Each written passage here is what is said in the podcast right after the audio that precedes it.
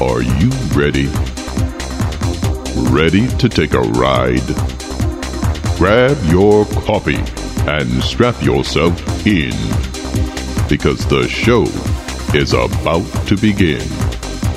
From the front lines of America, Babylon, and transmitting worldwide on the internet and satellite, you are listening to Omega Man Radio Network with Shannon Davis.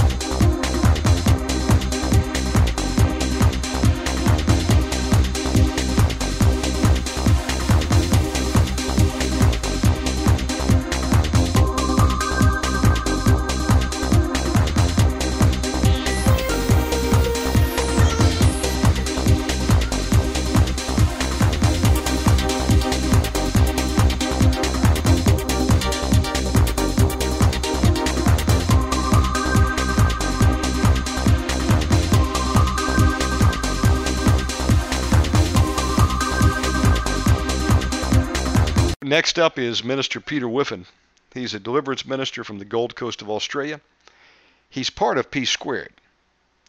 I'm not. Uh, I didn't take advanced math. I think beyond algebra two, uh, and I barely passed that. Math was not my great subject. I remember taking algebra one, geometry, algebra two, and then I said that's enough right now.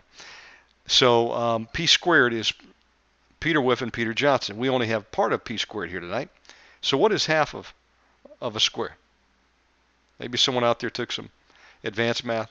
Uh, we have Peter Whiffin on tonight. He's enough, though. Uh, he is a, a, great man of God, very experienced deliverance minister, and uh, he'll be coming on tonight doing some teaching. we have open lines. If you've been waiting all week for deliverance, we're not able to get through. This is your time tonight. It's going to be kind of quiet um, in some parts of the world. That means you got an opportunity to dial in tonight. I'm going to have him up on uh, channel 1, 917 889 2745. Okay, is going to be our number. We'll activate Blog Talk here in a few minutes.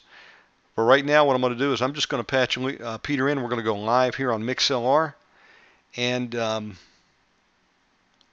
that will be in just a moment, as soon as I can log in. If you're here for the first time, welcome aboard. We've done it, my best estimates, about 1,900 broadcasts now to date, or pretty close therein. And uh, that's in the last four years. They're for free.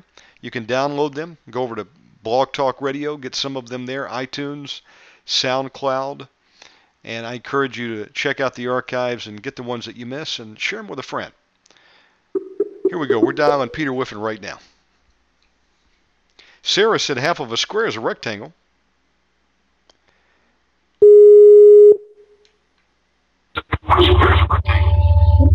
Well, praise the Lord. Is this Brother Peter? Hello. Sh- shouts out, Peter. How are you doing tonight? All right. How you going? Man, I'm doing good. How's my sound? Are you getting any loop back at all on your end? Um, I'm fine. Doing well. Do you have a headset, Peter? Um, I have a headset, but no, uh, no mic. Okay. Um, well, you know what? You, are prime on my uh, list. I think we'll make it for tonight, but I do owe you a Plantronics headset. That way you'll have a headset with a mic on it too. no, that's all right. I'll go get one. but, uh, I got a headset, um, but it doesn't have a mic on it. And we just tried another mic, but uh, you need software for that mic, so it didn't work. So um, we've been mixing around computers to get the best sound. This one is the best one we could get going.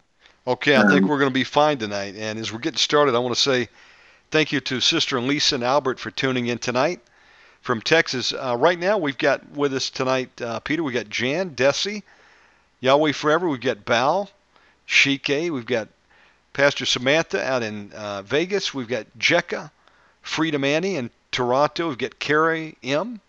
We've got Margaret is awake out in Texas. Uh, worship wow. what? That's that's amazing. I, it should be past Margaret's bedtime. She goes to bed about midnight. Worship Waters, we got. I know these people because we've had them on for so long. So many good people out there, been with us for years. I'm actually starting to remember some of your names. It takes a while to convert the acronym to the name, but Worship Waters, we got Light Bearer in um, Australia, Eric the Red, Sarah Mustard Seed, and others out there.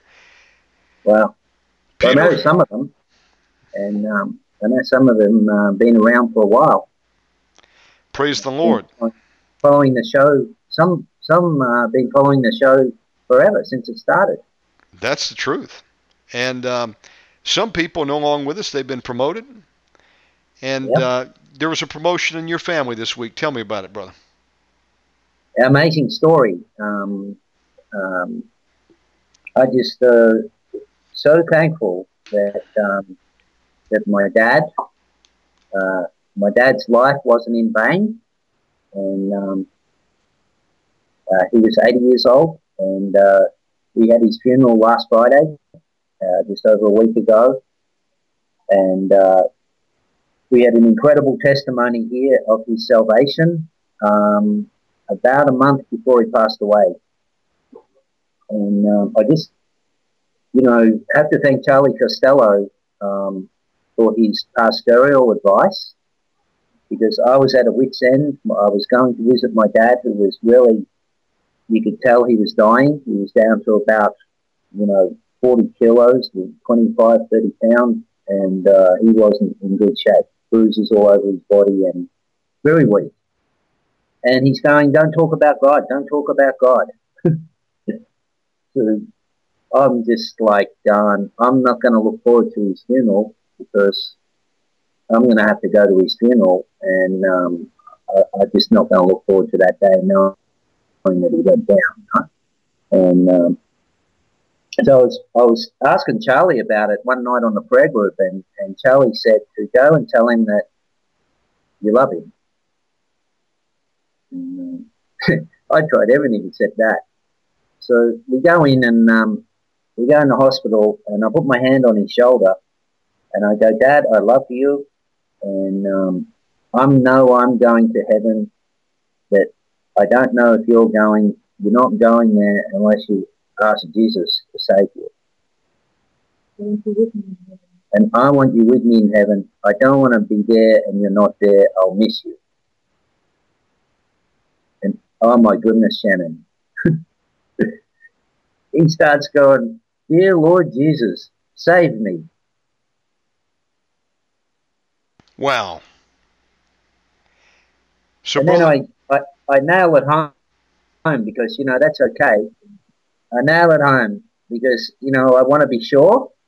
And um, I said, Dad, you need your sins forgiven too. And you have to ask Jesus to forgive your sins. So he goes, Dear Lord Jesus, forgive all my sins. and uh, then he starts crying. And uh, right there in the hospital, I just stood over him and put my hand in the air and said, You devil, you can't have my dad. He belongs to Jesus now. And you come off him. And um, he starts coughing out demons right there in the nursing home. So um, he, he got married twice, and um, his uh, second wife, Clara, is uh, from Fiji, and, and she's a believer. And she happened to walk in. I missed her, but she walked in after we walked out. And Dad said to her, which she told me later, um, the report, he said, Peter's been coming to me for years, and I always never listened. And today I listened. So he testified that he accepted the gospel. How good is our God, eh? Brother, that's a powerful testimony. Your dad is was at the edge of eternity. Yes. And was not he was ready. missing very, very close on the edge of the pit. And God is good. You went in there. out of the hospital And you know, when you get those words from God that you're not expecting, you know, I think I was either half in the lift or half in the hall, and I got a word saying, I'm giving you what you wanted. What you want, not wanted, what you want. And basically, he's telling me that God came and saved my dad because I wanted my dad with me. Brother, God's good. Um, you know, yes, he is good, and and um, why? What I think is fantastic out of that is is that he does put us in families, and I had lost all hope of my dad. I was beside myself, and if we, we want something like that, God's going to give it to us. I want to just encourage everybody with their families. You will not you will not lose your family. You know what? Uh, I believe that's a that's a testament, Peter, that if uh, if we will not give up, I believe God will save lost loved ones tonight. Mm. If we will stand in the gap for them and not give up, it may take some time. I've heard testimonies of grannies who prayed for 20 years. But what is 20 years compared to 20,000 years in the lake of fire plus, and you're just getting started. You know, Okay. um, That's it. I walked out of that hospital. I couldn't get out of there quick enough because I didn't want him to say anything else. you know, he could have died then because I knew I'd see him again and we'll have eternity. To me, it was a done deal. I can take it to the bank. And, um, you know, my dad's going to be with me. You know, he, he hasn't got much fruit. You know, he just died. But, um, you know, I, I prayed that he'd get some fruit out of his funeral. And, um, you know, my sister did, did a few things, uh, but my family, you know, I, I, I come from an uh, unsaved family, so I'm the only one that got saved in the middle of all our family. And they all thought I was crazy and um, lost my mind. So um, they've been struggling with me for years. And my sister said, "We're not having a religious ceremony. Uh, you know, we're going to get your cousin to be the um, uh, to do the eulogy." And um, you know, we she really was scared I was going to preach at the funeral. And um, but as it turned out, I, I just went along with it because I was happy. I know where Dad is, and I know, you know, let the dead bury their own dead. I don't mind. But uh, the Fijians all turned up, Shannon. who are the uh, Fijians? They were uh, friends of Dad's second wife. All Tell- the Fijian islanders. Oh, excuse me, the, the, from Fiji, the Fi- Fijians. Fijians from Fiji, yeah. Okay, so And, um, tell me about that. Was um, your, your parents divorced and your father remarried a lady from yeah, my, Fiji? my parents divorced, and uh, Dad was married again. He had two long marriages, but uh, uh, the lady was uh, from Fiji because we lived up there for a couple of years. And and he actually was kind to her, married her so she could come out here as well, and um, they stayed together. And she's a Christian, so so she's got a future here. But um, we're up there, you know, it's like less than two dollars an hour, no work. But anyway, um, the Fijians all show up at the funeral and they um, request to sing a song. And, and my sister's saying we don't want a religious funeral. And um, I didn't want one either. Anyway, I wanted to honour God at the funeral. And um, they start singing a song up the front in Fijian language.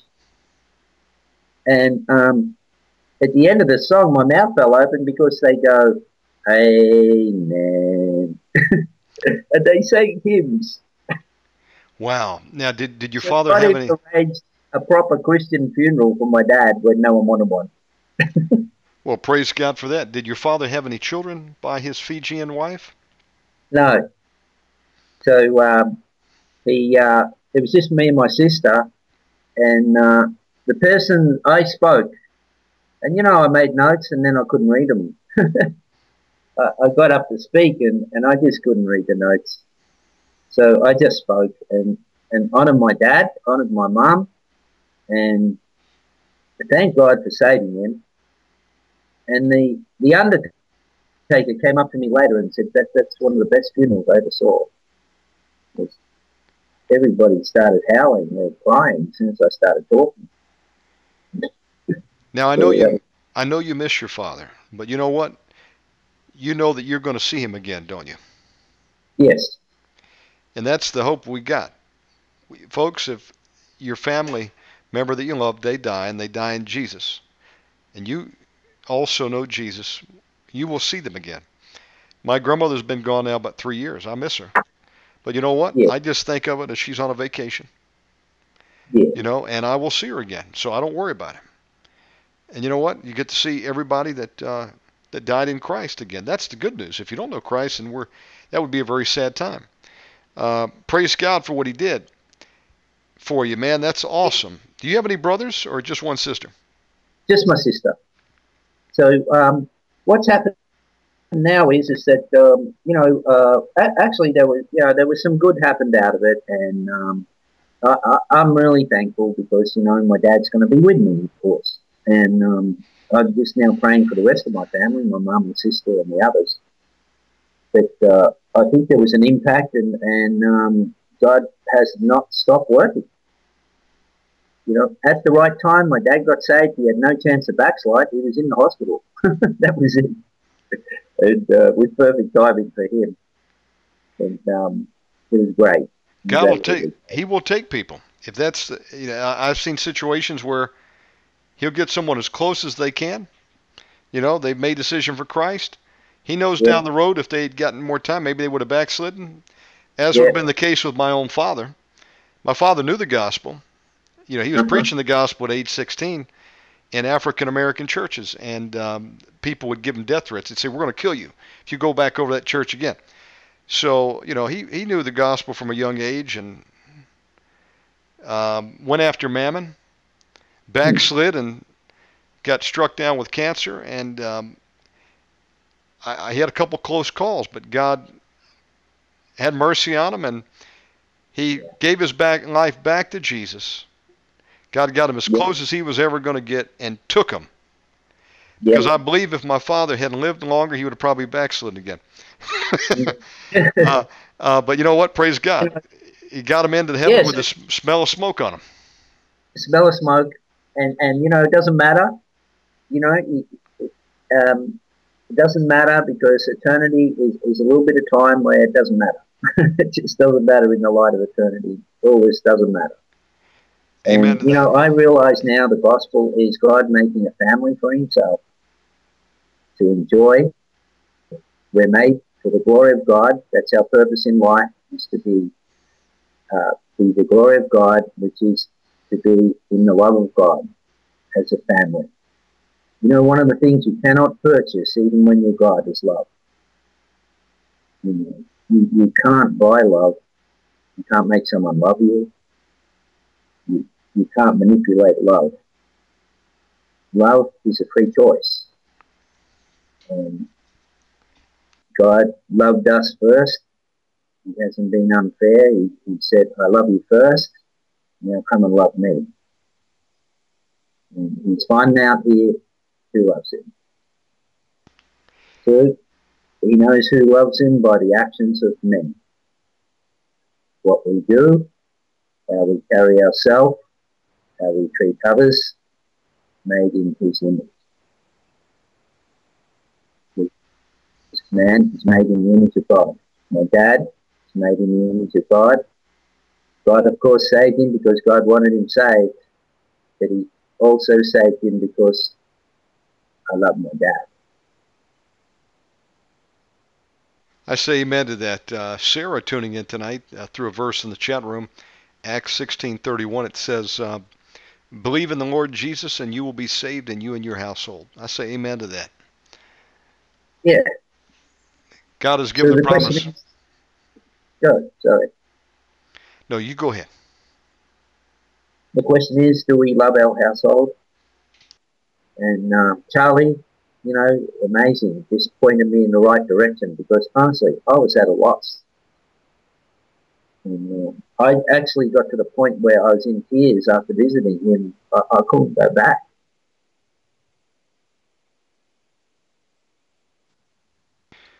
Well, you know what? Praise God. Uh, it, it was uh, it was a traumatic situation for you, but you know what? You you you stood in the gap for your father, and it paid off. He's in the presence of the Lord tonight. No more suffering. Um, he's in, brother. You're going to see him again. Praise God for that. So now, uh, how what is the status of your mother? Is she still alive? She's still alive, and um, you know she's not believing. So um, um, I'm praying for her. You know, I, I said, Mom, I, I was able to lead Dad into heaven. I, I, I talked to her very softly about it. You know, not to offend. And um, she said, "Oh, we don't believe in the wax." but you know, mum is fine, but she, but she's going on works, you know, and um, she's a beautiful mum. She's done a beautiful job as a mum, and loves us. You know, and my sister. Brother, you're you're forgive me for interrupting you. Your audio is very warped and muffled. Um, oh, sorry. Are you on a, a, wireless connection or are you on direct connect?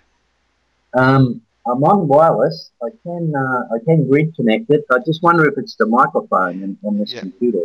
I just was curious. I usually look at the connection. I think that I think that's not a problem tonight because you're not breaking up. It's just um, it's very muffled. Do we have okay. any, do we have any other microphone we could use? Um, no. Uh, the one I the headset I used just broke. okay. the, end, the end broke off it. I should have went down and got another one. Anyway. That's okay. I'll try and uh, talk louder into the mic here. Okay, um, if you sit a little bit closer to it, that may that may help. Um, yeah. That's awesome. We're live right now with Peter Whiffin from Gold Coast of Australia. Peter, on this last show we did uh, just a few minutes ago with C.K. Quarterman, we were talking yeah. about the King James Bible. It's a controversial subject. You know, some people uh, they've chosen to, to read other versions. You know, that'll have to be between them and the Lord. Um, yes again, my I stick with the King James, but as I mentioned, I, I will look at the Bible software and try to get some illumination on some of the harder to understand verses for me. And I don't believe there's a problem with that.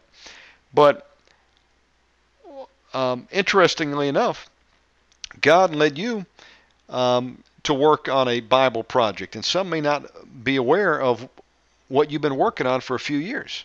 Tell us about yes. what you did.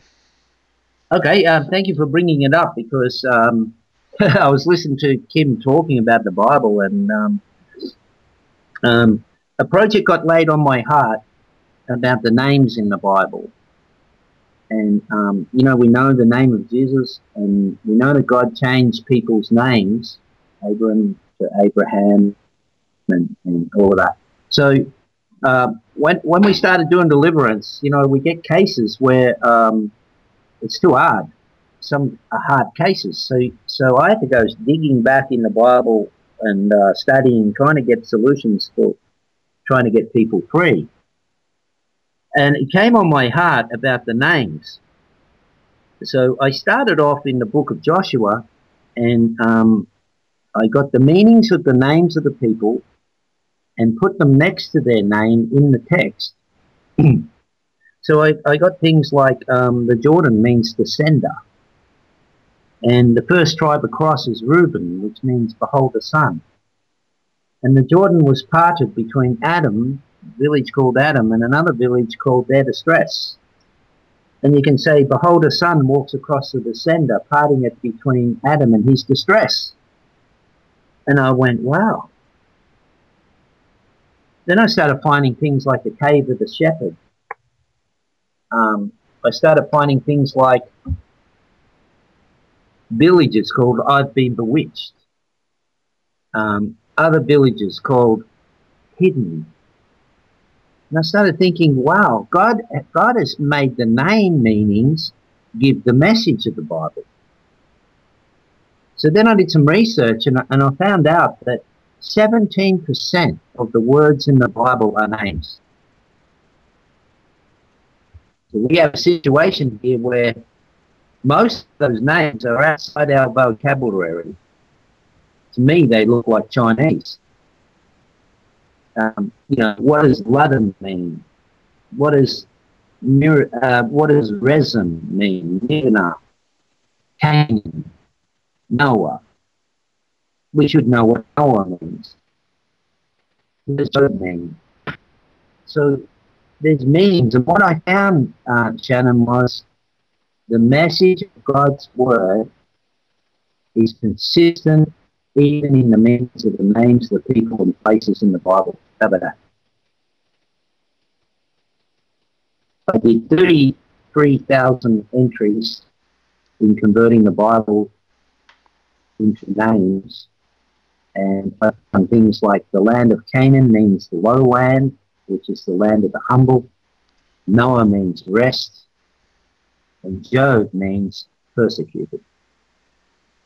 So how can one read the Bible and understand what God's message is if you don't know the meaning of the names? I just can't see it. So I have a version that I'd made, and um, I've now got it to the point where it's ready to print. And I did try and print it on CreateSpace, but there's too many pages for their format. Um, I did put a New Testament up there, but uh, I've now got a, a price out of uh, um, a price out of Korea to do some nice like uh, soft cover proper Bibles, uh, two color. but the problem is you've got to order like thousands as a first order. So it's a bit of money just to get this going. But uh, I use the King James Version so that we keep the King James Version and just add the meanings of the names as you read along in the Bible. So that's my names amplification Bible. That's pretty cool. Again, it's called the Names Amplification Bible. And so yeah. you have taken uh, terms in the Word of God, locations, names of people, etc., that maybe we have just glanced over, not even understanding that uh, they have uh, real meanings behind them, don't they? They do. And um, what it does is it opens up revelation that God already wanted us to know, but it's been hidden because the meanings of the names are out of our vocabulary. And um, I found things, I found the milk. Um, I, I, found the, the story in Judges chapter 4 about the milk. And um, uh, the remember the guy there, Sisera, um, his name means battle array. But when you start reading it like that, you think, what? The milk put to sleep the battle array? What's going on there? And the king of the promised land is called active insight. Jabin means active insight. That's interesting. That's called seeing eye. So what's going on there?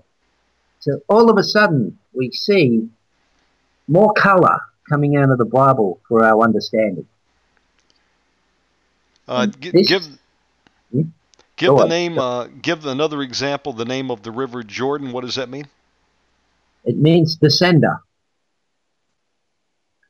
And uh, if I go up to uh, if I go up to uh, we go up to the uh, the book of Joshua, we'll see it says the descender or the Jordan overflows its banks at the time of harvest.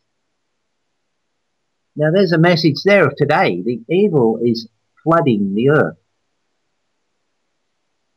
at the time of harvest, which is now. And I found, uh, Shannon, I, I found no man could have written the Bible. No way in the world, because the names and the meanings of the places and people are all organized for the message. It is amazing. Um, the more I read this Bible, the more I just hug it and fall in love with it. Um, I just realize that God loves us so much. He's given us clear messages in this Bible, but the, the enemy has cloaked it by taking out the meanings of the names in the translations. Even the Amplified Bible doesn't touch the names. That's pretty amazing stuff.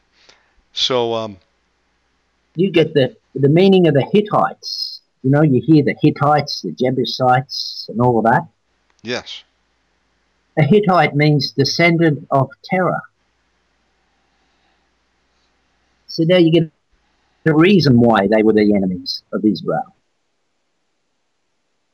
The Canaanites means zealous, and that's like the demons, they never give up. that's true. Um, guess what the Philistines means? Tell me. I've said it before, but it gets me every time. Grief causing burrowing immigrants. Wow. Now, what are the Palestinians doing today? Causing everybody grief? Well, you know why? Grief. Causing grief, making tunnels, burrowing. Yeah, they are.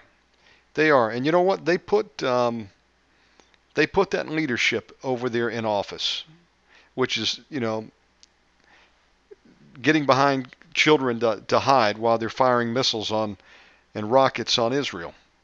You know, yeah. the Palestinians, like uh, the um, the son of what is the name of the group over there? That's on the tip of my tongue. Uh, ISIS. No, in, um, in Hamas. Hamas, yes, thank you. Hamas. The son of the Hamas, current Hamas leader. Okay, they did a they did a um, a documentary on it. He was uh, recruited by Israeli intelligence, and he came over. And basically, he was on um, Hannity a few months ago, interviewed, and he said, "Look, most of the Palestinians over there don't want all this. The problem is, is we have elected the Hamas leadership, and they're the ones that's causing all the rest of us grief." He said, uh, "How many more got to die before our people will wake up and realize the problem is Hamas and we need to let Israel do its job. Because they're training kids to be suicide bombers and you know, then they're hiding behind women and children. You know, using them as targets. So I don't want to um, spend a whole program on that. Other so they they they think they'll get away with it. But uh, there's a couple of scriptures that um, have really been uh, up in front of me these days. Yeah, um, tell me um, a couple of fundamental, couple of fundamental, really solid scriptures. Um, Romans chapter one says we can actually see the unseen, a way to see the unseen ways of God. Really? Mm, you piqued yes. my curiosity. There's a way, there is a way you can do it, and God has made it very clear for us to see the unseen. Tell me more. If, if we go to Romans one, we can we can read it, but um, and it's and it's it's amazing because I take this scripture now after seeing the names Bible because God made the creation to show the unseen so that we are not left in the dark and then we can't see things. We go to Romans 1, we see here in verse 20 for the invisible things of him from the creation of the world are clearly seen. This is how Jesus said, I believe, I don't do anything I haven't seen the Father do. And I believe Jesus saw it in the creation and he saw it in the Old Testament scripture. Jesus had an understanding of the names. So, so did Paul and the early church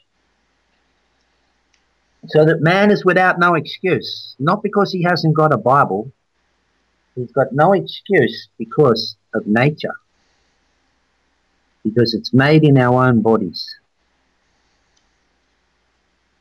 And it made me ponder things like why it is called the land of milk and honey. You know, we covered the milk before, haven't we? Yes. Well, I was looking up more about the honey. And you know, the honey is amazing. I found it. I found it amazing. I found where Jesus got his understanding from milk and honey. I'll give you the scripture. If one wants to if one wants to get discernment in the ways of God, we need milk and we need honey. it's spiritual milk and spiritual honey.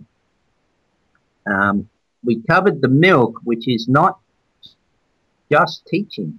The milk of the word is a spiritual force. As per, as per Judges chapter 4, it was used to put to sleep the battle array, and then later that battle array could be killed. The Apostle Paul said, sorry, Peter said, Apostle Peter said in 2 Peter 2 2, like newborn infants, long for the pure spiritual milk. Now that's not teaching. That is a spiritual force that God uses to put to sleep our enemies. That by it you may grow up into salvation. Therefore, without the milk, you can't grow. Now, if we go to Romans 1 that says the natural shows the invisible, we know that without the milk, a baby doesn't grow. So there we have the two witnessed in the scripture that we need to pray for milk to put our enemies asleep. Too many of us are battered and bashed and harassed by the battle array of Satan. You know, Shannon, I pray this milk now as the first step in delivering people. The first step is to get the spirits to sleep that are harassing them. Up in um, Judges chapter 4, it says, Blessed is she among women in the tent. He asked for water, and she gave him milk. The demons come from dry places, they want water, but we give them the milk and they go to sleep. It's God's way, it's His anesthetic. If people are having problems, problems with their whole family, you can just simply pray, Oh God, I order my enemies to be fed milk. The milk as per Judges chapter 4 and the milk that Paul and Peter talked about. You know, we had some testimonies on that sort of thing. Uh, I had a um, the person we know, um, little boy, wouldn't go to the toilet. Four years old, still in diapers, driving mum up the wall. The boy wasn't even there, and we prayed the milk, and the next day he went to the toilet ever since. Amazing. Powerful. Yet, you have to walk in the promised land to accept some of this because the promised land is the low land. It's the land of the humble. I'll give you some scriptures here. In Corinthians 3 2, I fed you with milk, not solid food, for you were not ready for it. And even now you are not ready. That's the step. Paul used the first step was to feed them. He fed them with milk. Hebrews 5:13 For everyone who lives on milk is unskilled in the word of righteousness. You can live on it without skill. In God's amazing love, He's made a way we can live on the kingdom without skill. We have an anesthetic, a weapon we can use we don't need any skill for. Then we can come further and get the meat part of it, which is the full deliverance, and hold it. If we skip the step of the milk, we have a danger of the kingdom of darkness rebuilding in people because they're not asleep. And we're trying to cast spirits out, they're trying to come back, and the person's life is, is just a traffic zone. This is why it's called the land of milk. If we go down, we'll find that um, we'll find that Jesus got his way with milk. So, yeah, just looking for it. Yeah. Okay, we got it here in um,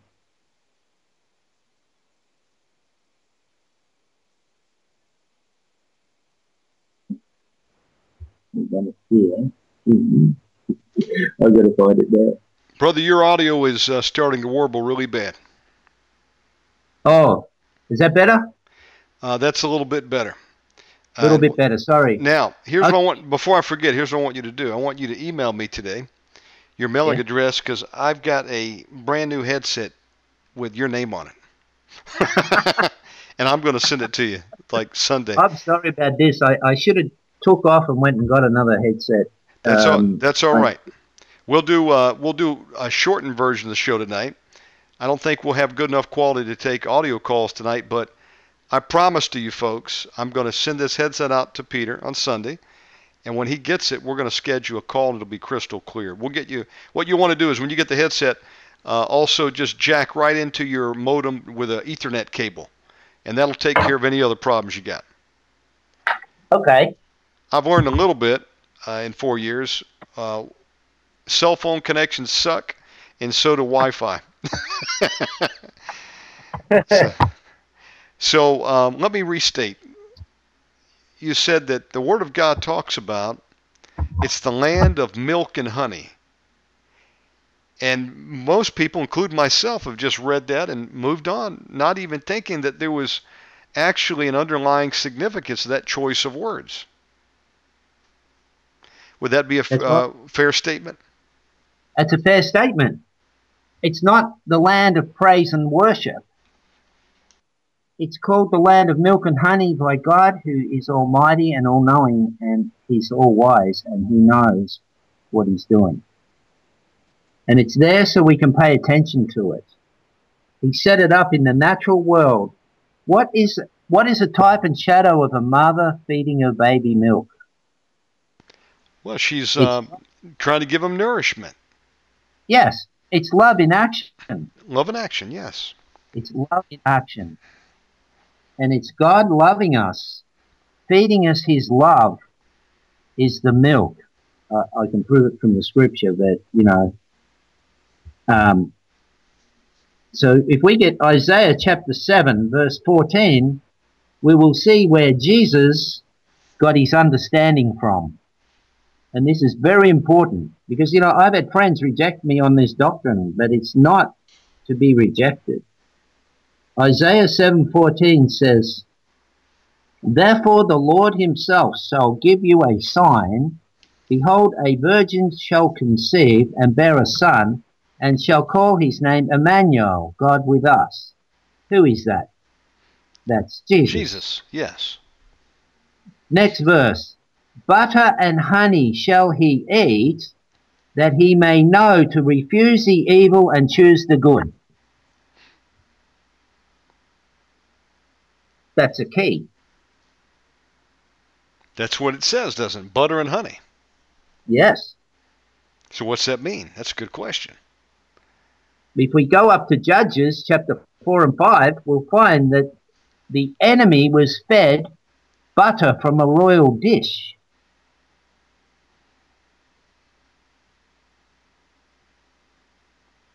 By the lady whose name means mountain goat, by the way, which is a sheep that climbs the heights. Now, why didn't she just give him a chicken leg or some mutton? You know, some lamb and a French fries and a hamburger. It could have given him anything Well, under the sun, but this was Yeah, there was a reason for it, wasn't it? There's a reason because God's getting our attention to his ways in the spiritual. The whole Old Testament is a type and shadow in the natural of a spirit world so we can see the unseen. Romans 1 says the natural, which includes the Bible, is made to show what happens in the unseen. The characters in the Bible, through their names, are types and shadows of spiritual things and spiritual beings, and the way to maneuver in the spirit. So, he was fed butter from a royal dish. Now, what is butter? How do you make it?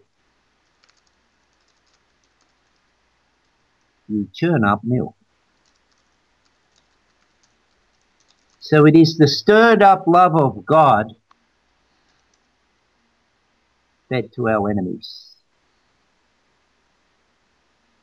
That's why we're taught to pray, Hallowed be your name, your kingdom come. We stir the love of God to us.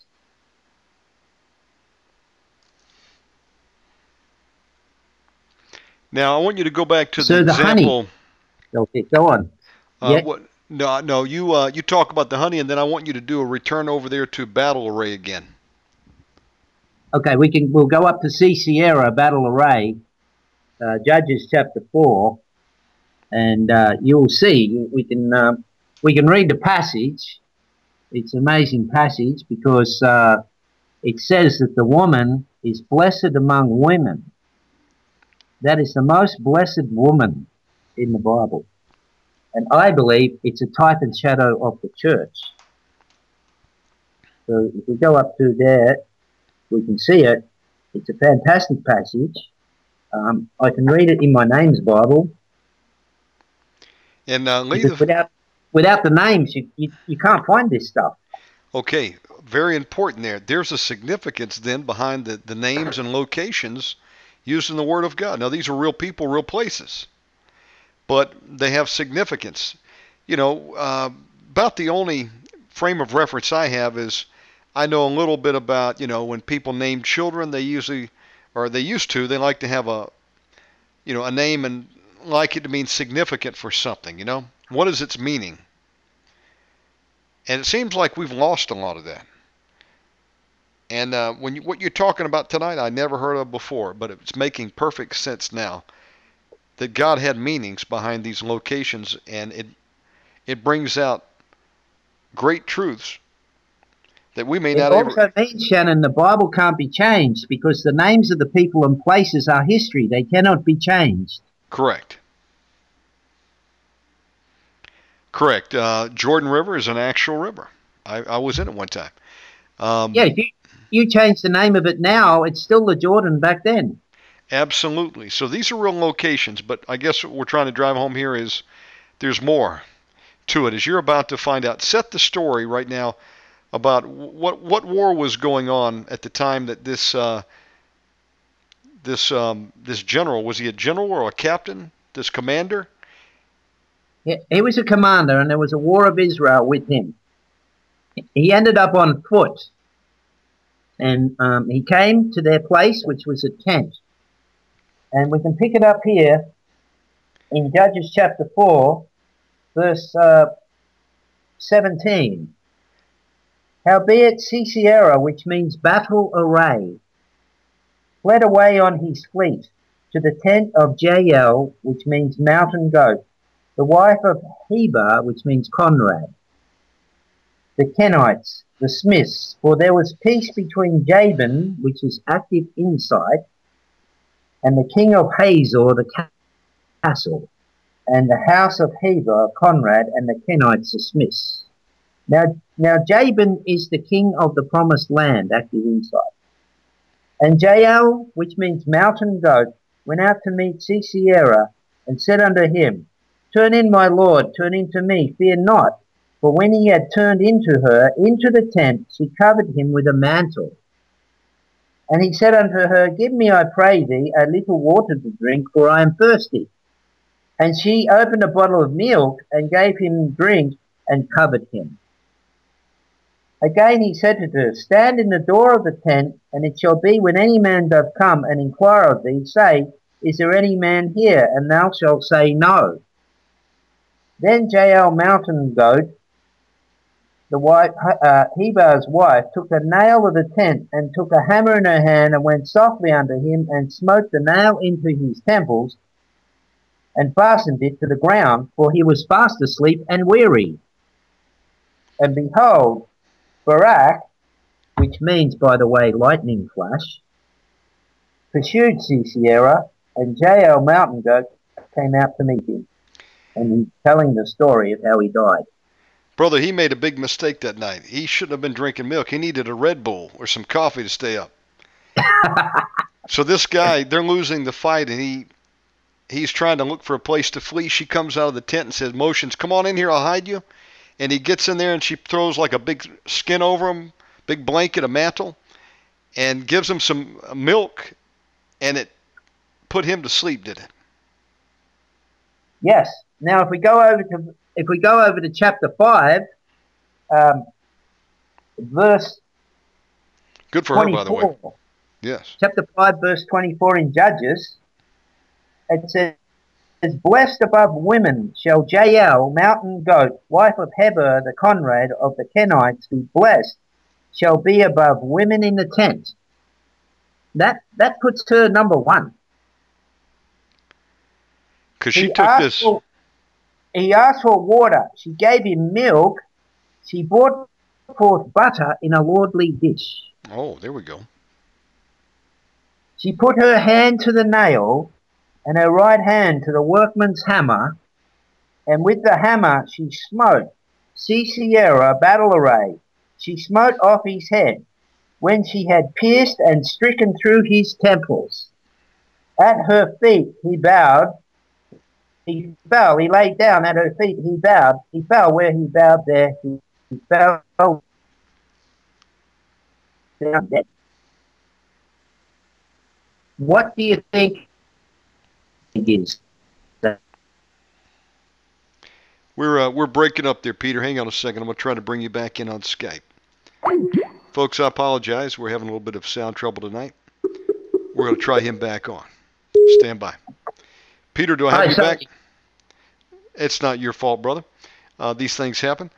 Okay, so um, you left off where he fell at her feet. She's given him milk when he asked for water. Put a nail through he his head. died. He nailed him. She nailed him. It says she put her hand to the nail, to, and her right hand to the workman's hammer. And with Wow. the hammer she smote Sisera battle ray. She smote off his head. She nailed him to the ground. That's what the word back says. Over to verse 21, chapter 4. It gives the story there, there again. Then Jael mountain goat, wife, took a nail off the tent. Ah, it's a tent peg. And took a hammer in her hand and went softly under him and smote the nail into his temples and fastened it into the ground, for he was fast asleep and weary, so he died. What would we call a tent peg?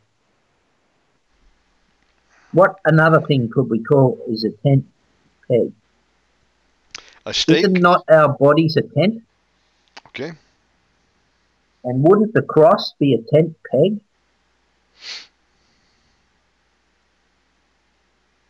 And the cross, the nail, the nails that nailed Jesus to the cross, the tent peg, nails the battle array against us to the ground.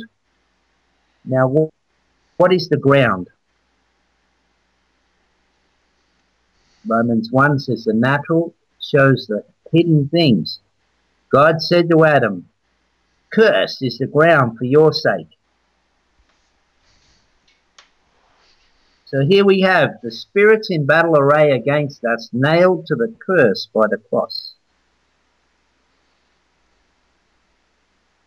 That's a type and shadow of deliverance.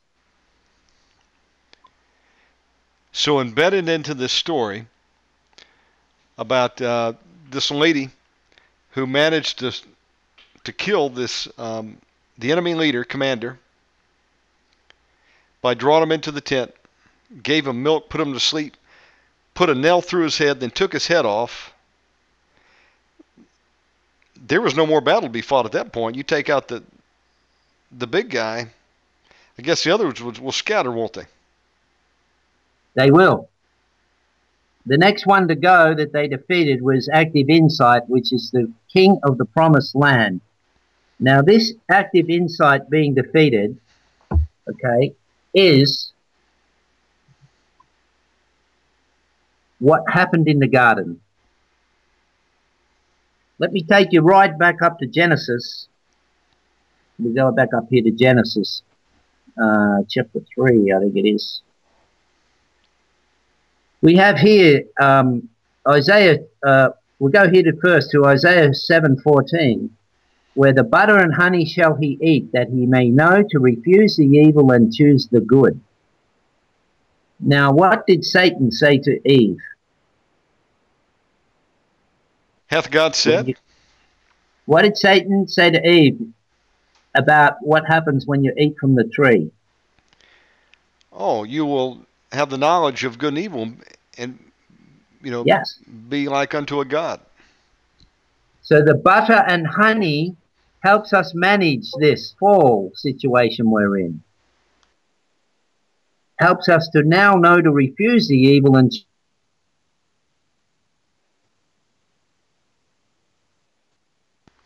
what happened to the eyes. The serpent in chapter 3, Genesis, verse 5 says, For God does know that in the day you eat thereof, your eyes shall be opened, and you shall be as gods, knowing good and evil. That, I believe, is the access of demons into people. God's is little g there, and knowledge is, is penetration, like coming in and knowing and the eyes opened. Now, here we have right back up here in Isaiah Jesus eating butter and honey so he may know to refuse the evil and choose the good. Do you have any? says Uh, huh? no, go ahead. You finish your point. Continue. So the honey, we're going to the honey. The butter we've now seen is deliverance of our evil enemies. The first step is the subduing of our spiritual enemies with deliverance using the milk and then the meat. The milk to subdue our enemy and the meat to take out the active insight once we've got the ability to hold our deliverance. The land of milk and honey.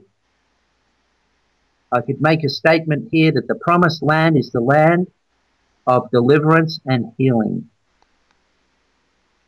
And this lines up with the gospel as you go, cast out devils and heal the sick. Well, that's exactly right because uh, before they entered into the promised land, they had they were in bondage, weren't they? They, They were. were. They were literal slaves, and that's what and Satan. the land, the land was full of inhabitants, yet it was promised to them. They had to go and fight. And that's what happens uh, with with people. Satan has taken people captive at his will. He's got them bound up. They've been invaded by Philistines, demons that are harassing and tormenting and driving and burrowing even deeper, um, launching attacks on us, trying to take us out, trying to destroy us. And um, deliverance brings people out of bondage, doesn't it? It does. Takes them into the promised land, getting back the land that was ours all along, but the demons have invaded. That's right. So the the scriptures point to the scriptures point to the honey healing of the eyes. There is a scripture that says Jonathan dipped his hand into the honey and his eyes were enlightened. Wow, now that was uh, during a time where um, they were low on food rations, and or, or let me let me get the story right. Uh, King Saul, he had declared no one to eat or drink, didn't he? That's correct. What was the reason for that? Do you remember? Um, he had some decree uh, to make them fight or something. Okay, so he put everybody into like a permanent fast, didn't he? Yes. and his son was out there uh, fighting when He was weak. So what did he do? He went in and grabbed some honey. Yep. He grabbed some honey and he ate it, and his eyes were enlightened. 1 Samuel 14:29. Then said Jonathan, Jehovah, which means Jehovah has given, my father has troubled the land. See, I pray you, how my eyes have been enlightened, because I tasted a little of this honey. Mm. 1 Samuel 14:27. But Jonathan, which is Jehovah has given, heard not when his father charged the people of the oath. Wherefore he put the end of the rod that was in his hand and dipped it in the honeycomb, and put the hand to his mouth, and his eyes were enlightened. So this is more than just getting a little uh, burst of um, energy, isn't it? Yes. Another place it says, well, that Jesus was feeding on the honey so he knew how to choose the good and the evil. Proverbs 24:13 says, "My son, eat thou honey because it's good, and the honeycomb which is sweet to thy taste, so so shall the knowledge of wisdom be unto thy soul when thou hast found it, and there shall be a reward, and thy expectation shall not be cut off. There's another place where it says the honey comes from the rock.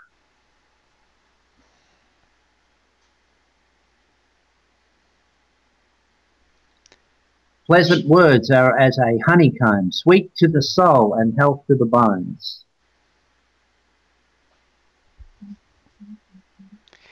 So, um, for those that are just tuning in who may have gotten lost at this point, joining us late, we started tonight with uh, Peter explaining how God had um, showed him that there is significance in names in the Bible. How many uh, names did you calculate that um, are in the Bible right now that we overlook and really don't understand the meaning?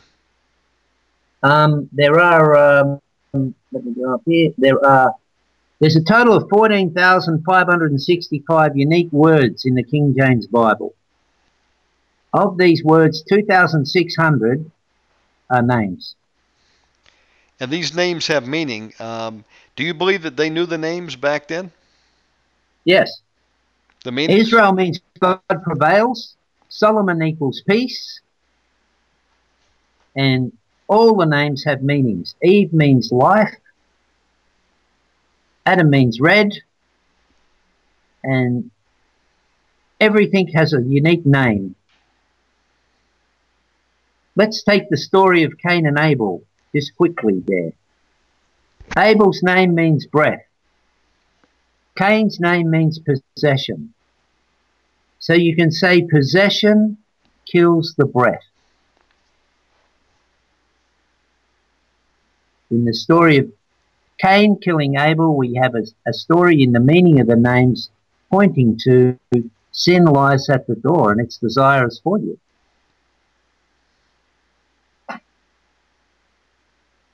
They were named because they God named them. It is just amazing.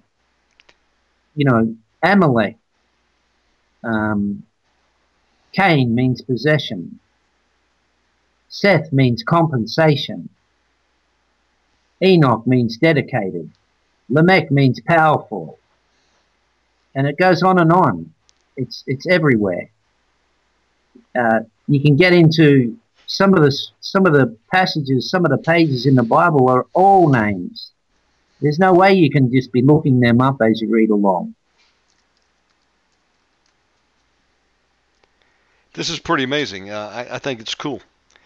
You've got the 31 kings. You know, have you heard of the 31 kings in the um, in in in um, uh, with Joshua in in the Promised Land? The 31 enemies of Israel. All their names mean things. uh, you've got the meanings of the Dukes of Esau. One of them means darkness. Um, and they turn up. When we do a word search now using the PDF version of this Bible, you'll get a lot more scriptures if you search a word because it'll come up in the name meanings now where it wouldn't have come up before. What do you think and about? hmm? Do you think that that even translates over today? What about um, some of these guys and gals in the news, like Bernie Madoff? He made off with a lot of money. do you think that? Do you think God already knew what this guy was going to do, and his his future actions were embedded in his name? Yes, could be because you know you know uh, the president. Yes. You, you know, you know the meaning of Barack. Uh, tell me. It's lightning flash. Lightning flash. You know, and you can go to Revelations chapter 9, 11, and it's there's two there's two destructions there, and it says they'll be given a leader from the bottomless pit. Wow. So that that started after 9, 11. So the leader comes in from the bottomless pit, and you, we've all seen what he's done. Yeah, he's got some repenting to do, as most of these presidents here in America. They've all done some serious damage to this country. It's sad. Here's the scripture. Revelation 9:11 and they had a king over them which is the angel of the bottomless pit whose name in the Hebrew one is one from beyond and the tongue is Abaddon destruction but in the Greek the tongue has his name Apollyon destroyer so you've got two destructions mentioned in Revelation 9:11 wow so there are, there are, there are significance to names. There's no doubt about that. Now, in your names amplification Bible, what have you done? You've got the uh, King James text there. King James 1611 text. Yes. Which which, which was uh, there to use, and then I added all the all the meanings of the names. Uh, 30, 33,500 or something inserts in there. How long did it take you to do this? It, it's taken a couple of years to get it right.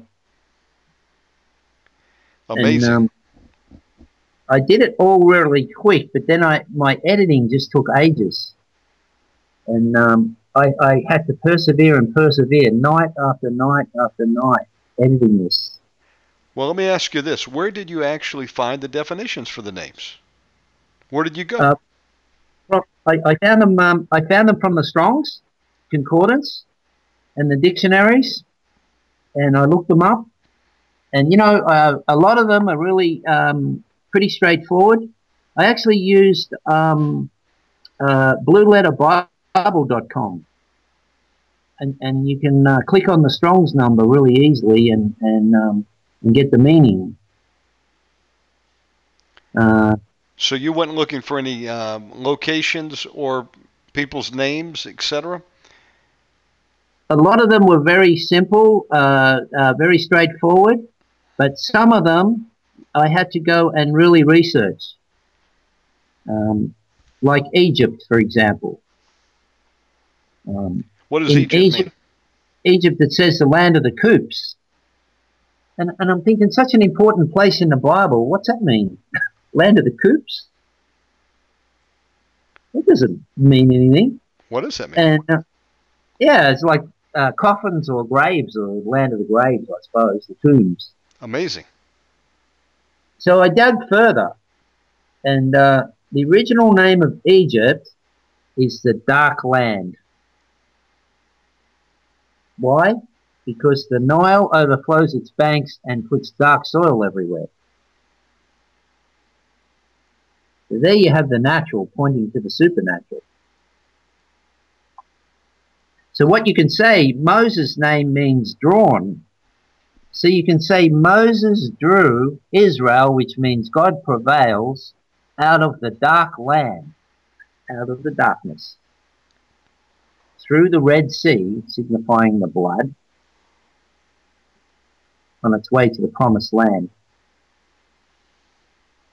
Let me throw another one at you. What about um, Jacob and Esau? Any significance there? Um, yeah, God said Esau Esau he hated, and um, Jacob's name wasn't very nice.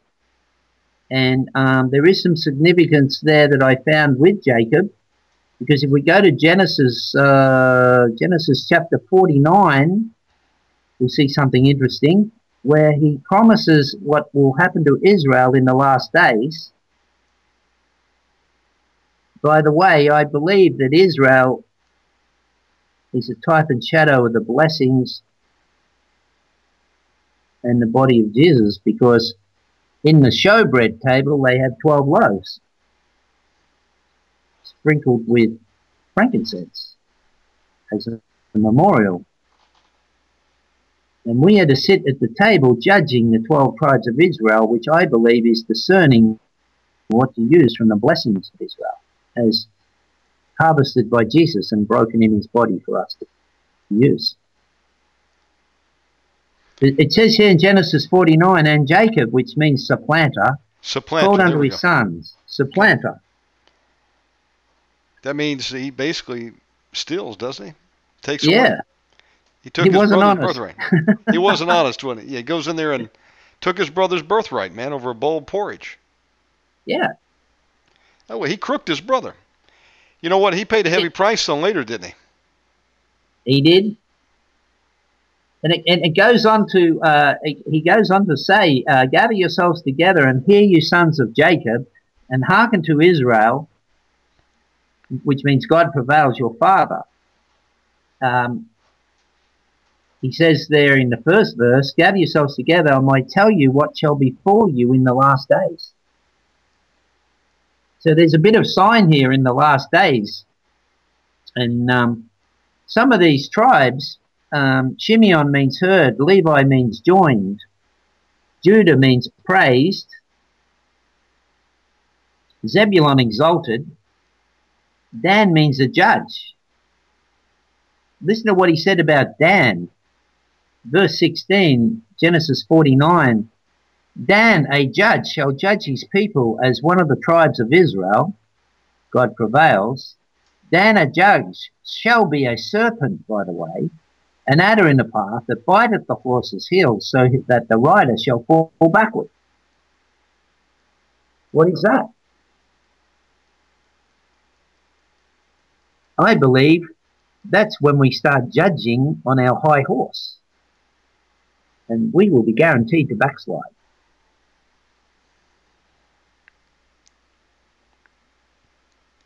Yeah, I've heard the expression, you know, get off your high horse. Yep. I think that's where it comes from. Isn't that amazing, eh? Now, listen, as it relates to the um, ministry of deliverance, Yes. what have you found out about the um, Satan's forces? Are they set up like a military? Um, I'm talking about banners, flags, scrolls, things like that. Yeah. It, it, it just set up like the natural. Once you get your eyes around and your heart around Romans uh, chapter 1, you can look in the natural and see how things are working, and you can see that that's how the spirit world works. So when it calls it an army, it's set up just like a normal person's army, like the old armies, with, with, with people in charge, captains, troops, flags, banners, horses, chariots, all that sort of stuff. But they are spiritual, but we've been shown the natural so we can understand what's going on in a, in a world we can't see. Now, what I found is, is fundamentally, fundamentally, God has told the serpent that you will eat the dust. You will go on your belly and you will eat dust. Now, that's the judgment for the tricking, the lying. He lied, didn't he, to Adam and Eve? Right. and he got judged for it. So basically, the serpent and the serpent and his seed, they also must be kicked out of the garden. They are, I believe that they go on their belly with no legs and arms. It's a type and shadow of nobody. You will have no body anymore. And that's why they have to pirate people's bodies and come in. And, and Man, Adam was kicked out of the garden, and Satan has to be driven. It actually says Adam was driven out of the garden. So man has to be driven, Satan has to be driven out of man. And they must be made to eat the dust.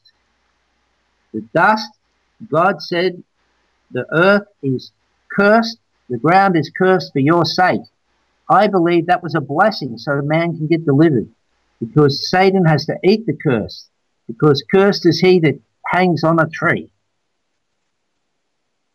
So we've been making the spirits eat the curse and nailing them to the curse like Sisera with the tent peg.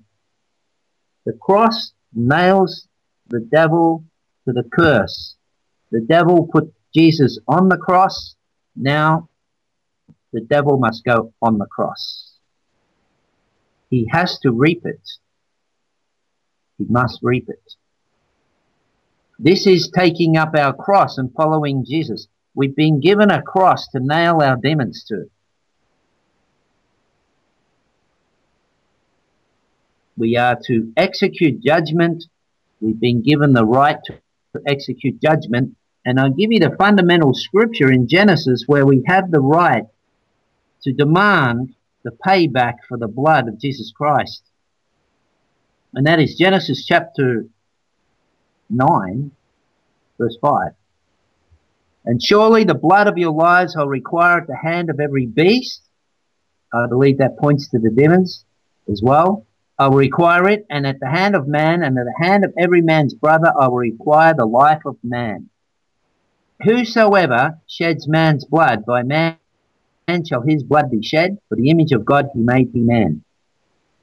Now, Satan shed Jesus' blood, without a doubt, he was the one in Judas betraying Jesus.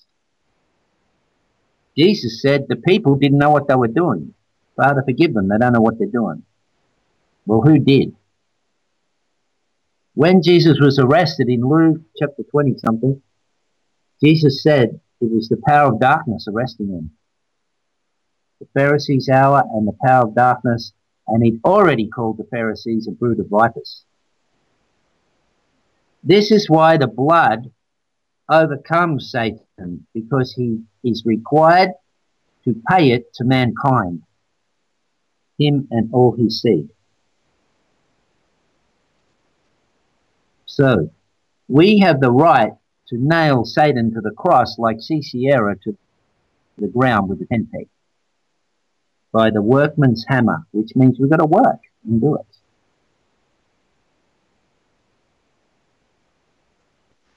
How about that? It's pretty interesting. Pretty amazing. Pretty amazing. We have the rights of judgment, and I believe the church has not exercised the other edge of the two-edged sword. The first edge of the sword saves us from our sin, and the second edge of the sword cuts the devil for his.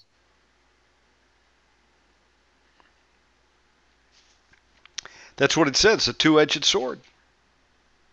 Yes. And the word says uh, to execute the judgments written, that honor have all the saints. Yep. Our job is to execute the judgment written for these demons. Correct. Are we the enforcers? That's correct. And this is why Jesus could cast out demons before the cross because he saw it already as the authority of man. Man was given dominion of the earth, not demons. We already have dominion over them. But we have the right to put the judgment on them because of the cross, because Jesus made the way there. But uh, Satan was already judged to eat the curse in the garden.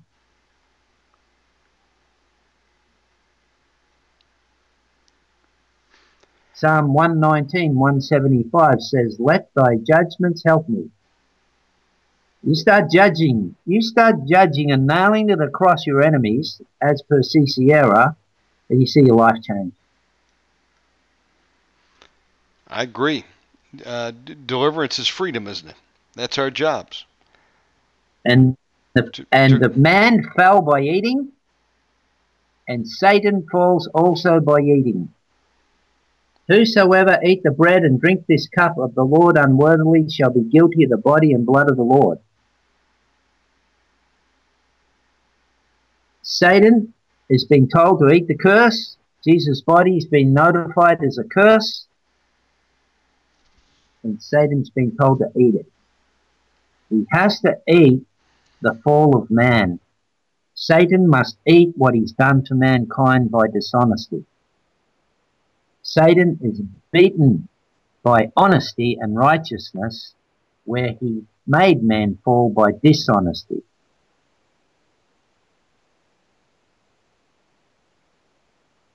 This is why God has given it to mankind to execute the judgment, and if we don't, it doesn't happen.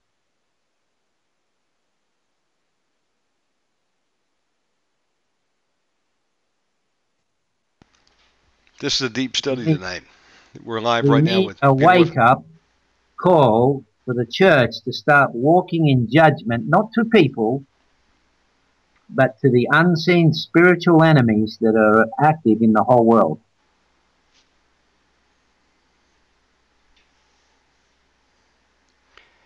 So, Peter, I want to bring you back um, to current time. Um, tell me about some of the deliverance that's going on that you're seeing in Australia right now. Is deliverance happening there? Yes. Yeah, we're getting cases of um, getting cases of people coming along. Um, I've got a uh, got a lady I'm ministering to at the moment.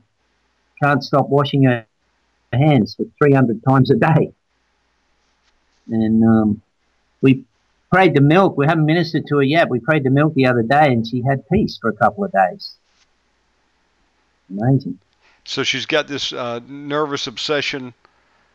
Uh, they would call it obsessive compulsive disorder. Uh, she has this desire to wash her hands several hundred times a day. Yes. Brother, that's the work of demons right there.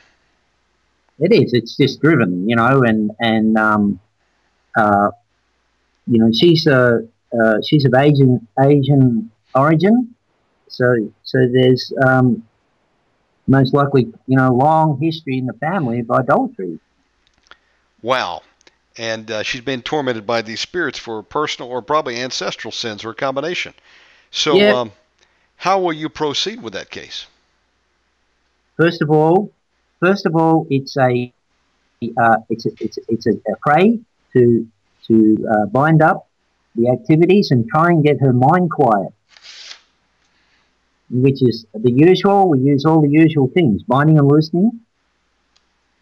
We use the milk. We use the um, authority that we've been given, which is the keys to the kingdom of heaven. And then we we get things quietened down and then start looking at the doctrine. And um, we start to straighten out any doctrinal issue, issues that will cause um, a loss of anything that's gained. From there, we start ministering the judgment of God on their enemies and casting them out. Give me an example of some of the judgments that you'll execute on these demons. Okay? I believe that every part of the cross is an answer for different human conditions. It's the cross that's the power of God unto salvation. So the um, crown of thorns is is is against confusion in the mind. I I think. So I'll go. I'll get the person to walk through some of the things in the cross and say, Dear God, I, I receive, we will have communion. We receive the blood shed for me and the body broken for me. I personally receive it and the blessings of it in Jesus' name. And we take communion. Why? Eating is a form of full acceptance, swallowing hook, line, and sinker, swallowing it. You know, when you do eating, you sign a contract sit down at a restaurant, eat a meal, you've got to pay. So when you sit down and you eat the bread and the body of Jesus Christ in form of the of symbols, you are acknowledging by action and confession acceptance of God's blessing for you. It's very powerful. We get uh, spirits running out right there because they are connected to the person and they are eating and drinking it too. they can connect the person to sin, we can connect them to the Lord's Supper. And they have to pay for that blood. So one thing we will do then is demand payment for the blood of Jesus Christ, as per Genesis chapter 9. You spirits, we demand you pay for the blood of Jesus Christ right now. You spirits, we nail you to the cross right now. We execute on you the judgment of the death of Jesus Christ because it's all about Jesus. It's his death that has to be avenged on the devils, not ours. We all are afflicted because of reasons, but he wasn't. And that's his blood that overcomes them, and faith in his blood. So his blood must be paid for. When we start asking demons to pay for the blood, they start coming out. My goodness. I will then get a demon to confess if he's talking. I'll get him to confess. I take the burden of the cross. You demon, you take the burden of the cross. I release that to you. I bind it to you. I give it to you and bind it to you. You know what they say, Shannon, every time? What's the we reply? Can't bear, we can't bear it. and you know, God laid on us nothing we couldn't bear. But you know, the cross, he couldn't bear. Simon had to help him lift it. And I believe that's so he had a sharper edge on the other edge of the sword. Because these demons have got to bear something they can't bear forever. They must bear the cross of Jesus Christ. They must take his stripes. They must take his sufferings. They must take the judgment that he was given illegally. I had some demons tell me, we've tricked you. I said, yeah? You have a look at the cross. What happened to you people? And it shut up. Because it says in one place, had they have known, they would never have crucified the Lord of glory. That's right. That's what the word So says. we com- you command on them, and you can walk if you want to. It's a good thing for people to do is to walk through everything that happened on the cross. People that have had murder in their family, you know, abortions, murder, whatever, can say a prayer like this Dear God, I accept the blessing that Jesus earned for me when he was held as a murderer in place of Barabbas. Dear God, I accept the blessing of the cross to pay for me and my family. And people get free saying those things. You can make the demons drink the bitter gall. Jesus was forced to drink bitter gall illegally. So the demons, I go, drink the bitter gall. Sometimes people's mouths open and they, the demons go, ah, yeah.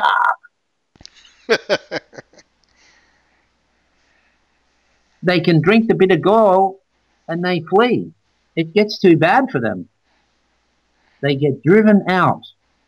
We have to remember we had to cast out demons, not cancel them out, not talk them out, not coax them out, cast them out. They have to come out. Another very powerful confession is to get people to confess, I have been redeemed by the blood of the Lamb who came in the flesh. And I will go, they have been redeemed, you have to come out. It is a great confession because redeemed means fully purchased, not part payment, not deposit, full purchase. It takes the rights of the demons away.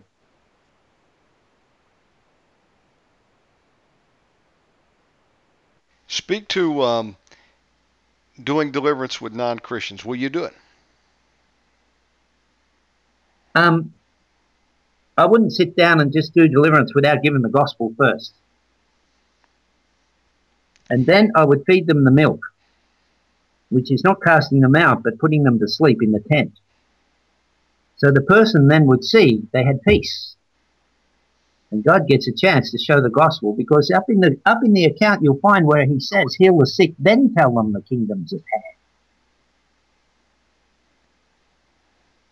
So it is a chance for God to show his love to people and it's up to God. But I mean, if a person, any person wants prayer, I'll pray. Sure. and um, it's not for me to judge whether they uh, whether they're going to keep it or not keep it. But I wouldn't cast, I wouldn't pray to cast everything out. that wouldn't be wise, as we know they come back. But the, the steps are anyway for believers that, and anyone is the milk first, then the fixing up of doctrine, then the full deliverance to keep it. So subduing those demons, and you preach, you're preaching the gospel to them, and then you're taking them through deliverance. Yeah. So Yeah. they can, so they can uh, be, they can be free, and then they can um, hold the ground. They can keep it. They have a choice then. The, the ground's level, and they have a choice to keep it or go back. But there's a choice, not a driven thing happening, you know, where they've got no choice. That's interesting. So uh, we have a choice that we can keep the land we've got, or we can surrender it back to the enemy who wants to put us back in shackles again by opening by going back and doing those sins again instead of repenting and walking away. It reminds me of a story in there that, that I can share in the Names Bible, the story of Achan. Tell me. They're going to the village called Ai. You remember that one? Yes. Ai means heap of ruins. The king was hung from a tree. It's the curse. 12,000 inhabitants. I believe it's the curse of the law. They're going to defeat Ai and they get, they get beaten. Israel gets knocked around. 5,000 die because there's sin in the camp, right? With Achan. Achan did an interesting thing. He took the gold and the silver and a garment of Shinar. Shinar means two rivers.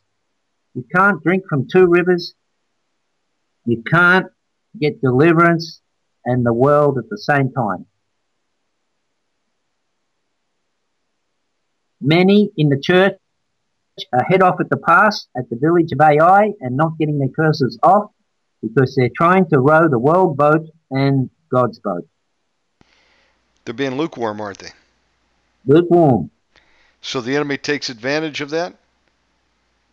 God can't deliver them because the enemy takes advantage and kills them. Enemy's got legal rights, doesn't he? Yep. And I tell you what, there's two enemies in the names Bible that surprised me. Two villagers came out to head off Joshua. By the way, Joshua means Jehovah is salvation. Guess what the name of those villages were? What were they? Well, one came out and it lives next to another one. The one that lives next to is called Vanity. They live in the wilderness. And the one that came out to pursue after Joshua is called Beth Haven, House of God. So the house of God fought people to get free from the curses. That's the Urbane religion, the Pharisee standing in the door and stopping them entering. It's all there in the names. That is amazing. If you're just tuning in tonight, we've been live with Peter Whiffin from the Gold Coast of Australia. Peter, is the Names Amplification Bible available right now as we speak? Uh, I've got the New Testament and some uh, drafts of the Old Testament up on Create Space, and uh, that you can find that at my web, namesamplificationbible.com. Okay, that's one of your websites, namesamplificationbible.com. And what is Yes. the other website? The other one is hiskingdomstable.com. hiskingdomstable.com. Do you have any uh, teaching material on that website? Yeah, that's the um, that's on there. Uh, the um, deliverances at the table booklet, and that's uh, download there for free download. That's the only download there, and it's there for that download. And that's uh, go and get that if you want it. It's got some of the scriptures here about the table. I'm just going to update that too in a little while to uh, add the milk at the table and the judgments. I've, I've been working on that, and I'll turn that into a book at some stage. May I also suggest that um, you actually include some prayers that people can play, pray based on these new strategies here? Okay, yes, I, I do in the booklet have a prayer to pray the Lord's table because all the blessings come as per Romans 1. We get food and strength by eating food at the table with our family, and we get strength by being at the Lord's table as per Psalm 23, it says, He sets up a table in the presence of our enemies. James says, If we don't ask, we don't receive. So who asked for a table to be set up? It should have been a tank or a sword or a gun or something, but it's not. It's a table because judgment is at that table for Satan. Amazing. So you've used that in deliverance ministry. Oh, yeah. First time I used that, I summoned the spirits to the table of the Lord, and the lady screamed for it must have been three minutes. We thought she'd run out of breath. wow. Now, so the Lord prepares the table in the he pres- prepares a table before me in the presence of my enemies. That's verse five. And you will find, you will find the first. Also, you will find with the table the first deliverance in the Bible, which not many people know about, which is in in um, in um, First Kings chapter ten, and it's the deliverance of Queen Sheba at the table of Solomon, which his name means peace. When we go and preach the gospel, we're to offer peace, which is deliverance. There's a lot of people preaching the wrong gospel, trying to get people converted, but they're not going to do it the right way unless they go out and preach peace and give deliverance and healing. Which, if we have a look here, Queen Sheba's name means oath. Solomon's name means peace. And it says in that passage in there that there was no more spirit in her. First Kings chapter 10. And the third, fruit the food of Solomon's table and the sitting of his servants, the attendance of his ministers, and their apparel, and his cupbearers, and his ascent by which he went to the house of the Lord, there was no more spirit in her, which is Queen Sheba. This is why she freaked out and gave him lots of money because she got deliverance. Well, If we isolate that scripture and pull it apart, we can see here that Solomon's name means peace. This is the steps of deliverance laid out by the rock stars of the old world.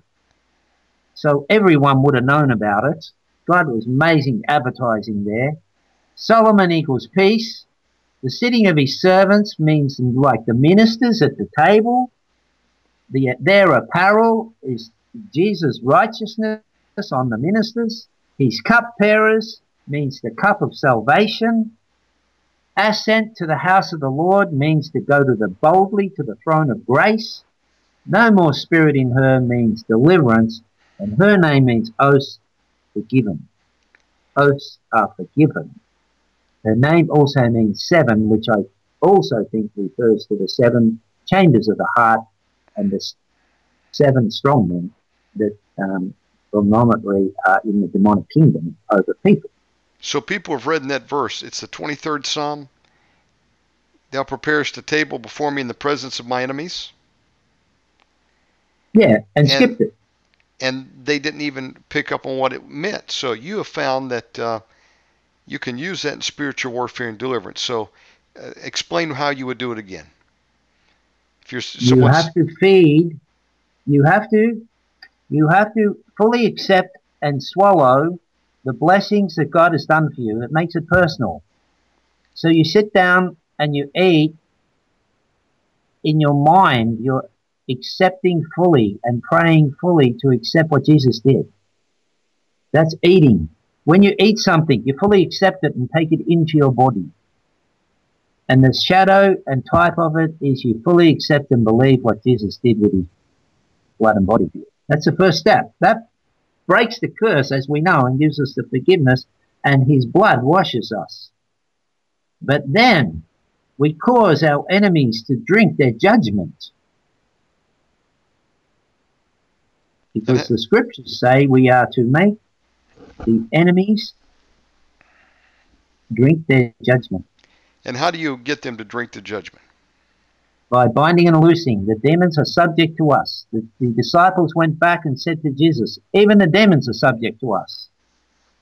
And the demons have been made by God who knows them and made them for this purpose. He made vessels of dishonor. They, when they get a big surprise when we command them and they find themselves doing it. Do you, what do you, the what job, you, of the church is to make this known to them. Ephesians chapter 3, verse 10 gives the job description of the church, and it isn't to have a party. It's to make known to the rulers and authorities in the heavenly realms God's manifold wisdom as achieved on the cross. That is the intention that God intended. It says God now intended through the church to make known his manifold wisdom to the spiritual forces of wickedness in the heavenlies. That is powerful. What verse is that? Do you have that handy? Uh, Ephesians chapter 3, verse 10. That's amazing. So back it's to the, the other other Ephesians scripture says we don't fight against people, we fight against spirits. That's right. So we forget the people. We're looking at the spirits behind the people. The problem with mankind is, is that the spirits are in them. You can tell by the millennium what's changed. Satan's locked up and everyone goes well. Have you ever been able to ascertain the origin of uh, unclean spirits? Where do they come Yep. from? Yep. There are two types, I believe, or there's more than two types, but there's two categories, and this is portrayed with the story of Jezebel. she has two priests. One is to the groves, and one is to the one is to the Baal. One is angels fallen, and one is a mix of human and angels fallen, and also a, a kaleidoscope of perverted animals that happened before the flood. There was no place in heaven made for them, so when the flood came, they were stuck on the earth as lost souls with no bodies. I like that uh, description, a kaleidoscope. A kaleidoscope. You have mermaids. You have all the Egyptian, half man, half horses, all those old gods in the in iniquity. Where you can Google the pictures, you'll see half everything. They knew about creation, these angels, and they perverted nature, and that's why God brought the flood, which was a rescue, a deliverance, and a judgment. Here's one thing that trips me up. Um, when asked, will there be um, marriage in heaven, he said, you know, do you not know that uh, we'll be as the angels in heaven who neither marry or given in marriage? That's right.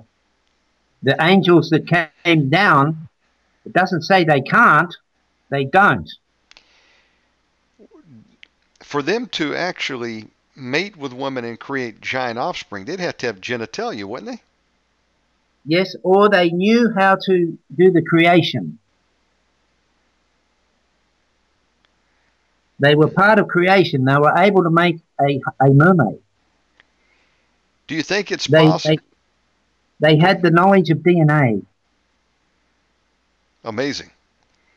So we don't know what they did in the beginning, but after that, the babies, the giants started making babies. And the bellies of the ladies burst because the babies were too big. Oh yeah. Now, these souls never went to heaven. So, Job chapter 30, as we know, is the scripture all about it. You read it in the term of the lost souls from the flood being left on the earth after the flood with no bodies to go in. And these are the demons. They are half human, half angel, some of them, and they enter men. Some people say angels can't enter men. Well, the name of a cherub means indwelling blessing, and it says at the table, Satan entered Judas. It does say that, doesn't it? Satan is known as a fallen angel. So you have it proven there. And you see judgment at the table in action there, because Judas had wrong motive, and Satan could enter him because of the wrong motive at the Passover.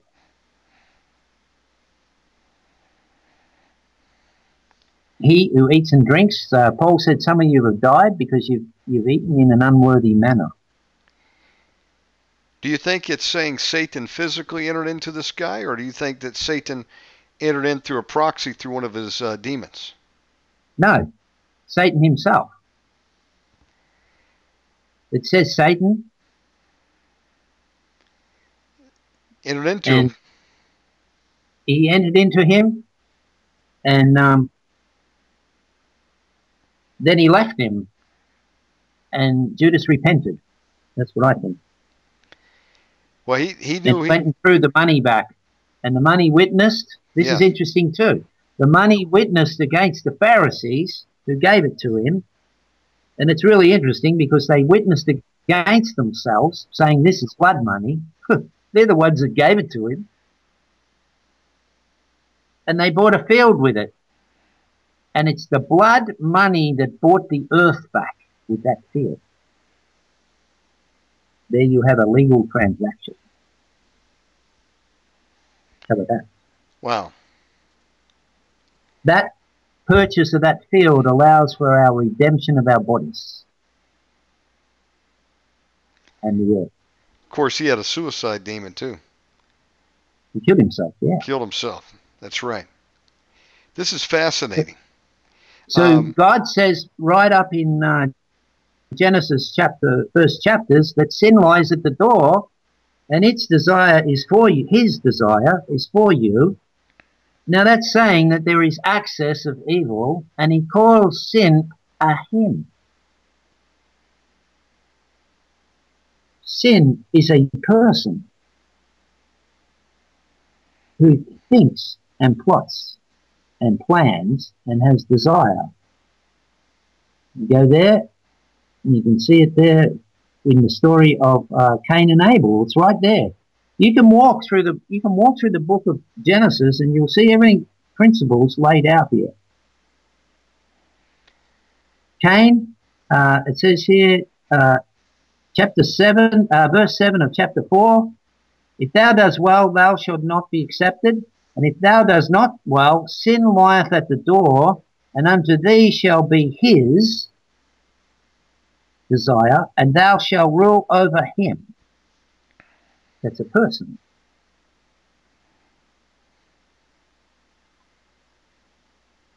The gods were entering mankind because of the fall and the eyes opening. Gods being fallen angels. Do you have any take on why um, God had to give Adam and Eve skins to cover their nakedness, whereas they were running naked before? Their eyes were opened, right? And you look at the, nakedness the nakedness is a type and shadow of access of evil okay. I'm glad you said that because you see a pattern in present day.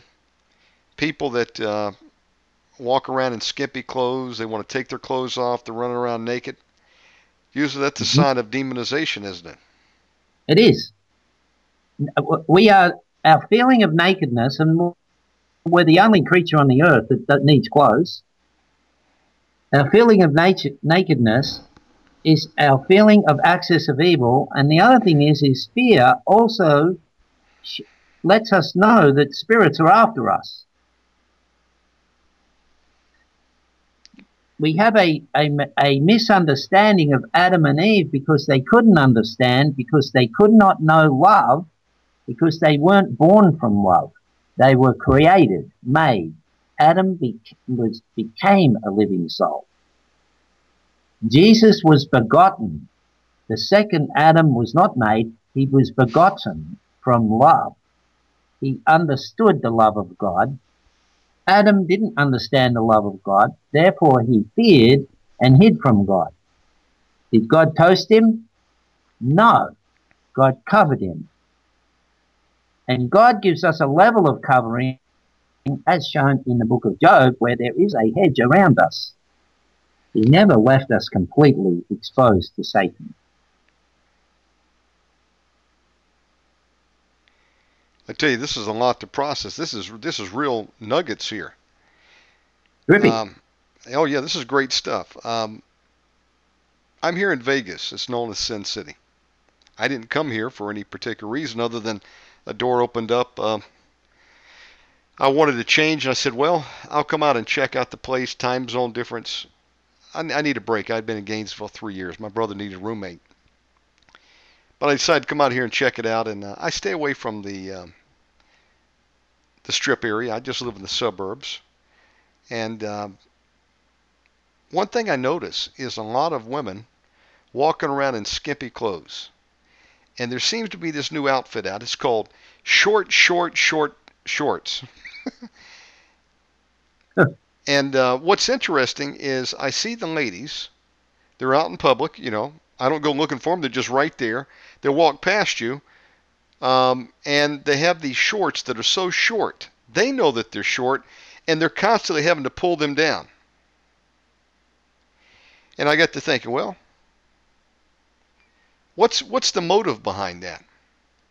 Okay, uh, they leave nothing to the imagination, and then they must feel a little bit of shame because they realize that it's too short, and you see them physically trying to pull them down to make them a little longer, but they won't go any longer because they're already too short to begin with. Mm. Do you understand what I'm saying? Now you would say it doesn't why, make sense. It why- doesn't make sense, but but what it is, it's it's people being run by spirits, Yes. and they're sticking their finger up at God, and the spirits are showing off through the people. Do you they see a guy with tattoos? He doesn't wear a shirt in a cold day. He's got his arms out with Yes. his big tattoos on. I'm I'm trying to get to the motive of what why would they do that? And they must they feel uncomfortable otherwise they wouldn't be trying to pull it down, especially if they see a guy walking up behind them. Now, It's why the were spirits. It's the, as we know. I think I don't know, but it's the spirits that are doing it. do you think it's an internal struggle? They're, the spirits are motivating them to show flesh so they can uh, they can attract someone sexually. The demons they want to pull people into Transfer. promiscuous lifestyle so they can transfer, right? Yeah, it's all about the demonic transfer. You know, I was oh. listening to you talking before. If, if, if you get two people of the same sex, right? Why is the homosexuality being pushed?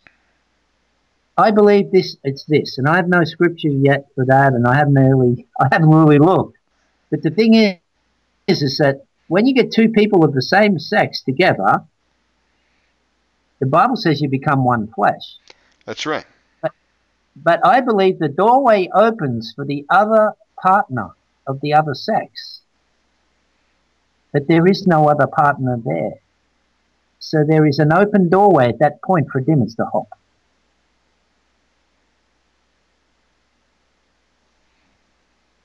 Brother, Creates a vacancy. Hmm.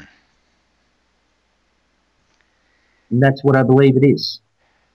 But, you know, I'm, uh, that's something one of the good, and that's not one of the fastest ways for a demon to transfer in is uh, become one flesh with someone, sexually transmitted. That's right. And then there's a doorway open for the female, uh, the female partner that isn't present. So the demon uses that door. So the demons inside of them are wanting to attract others into illicit sex, and that's why they Seven And- more wicked. advertise their wares with the really shorty shorts. But then Yeah.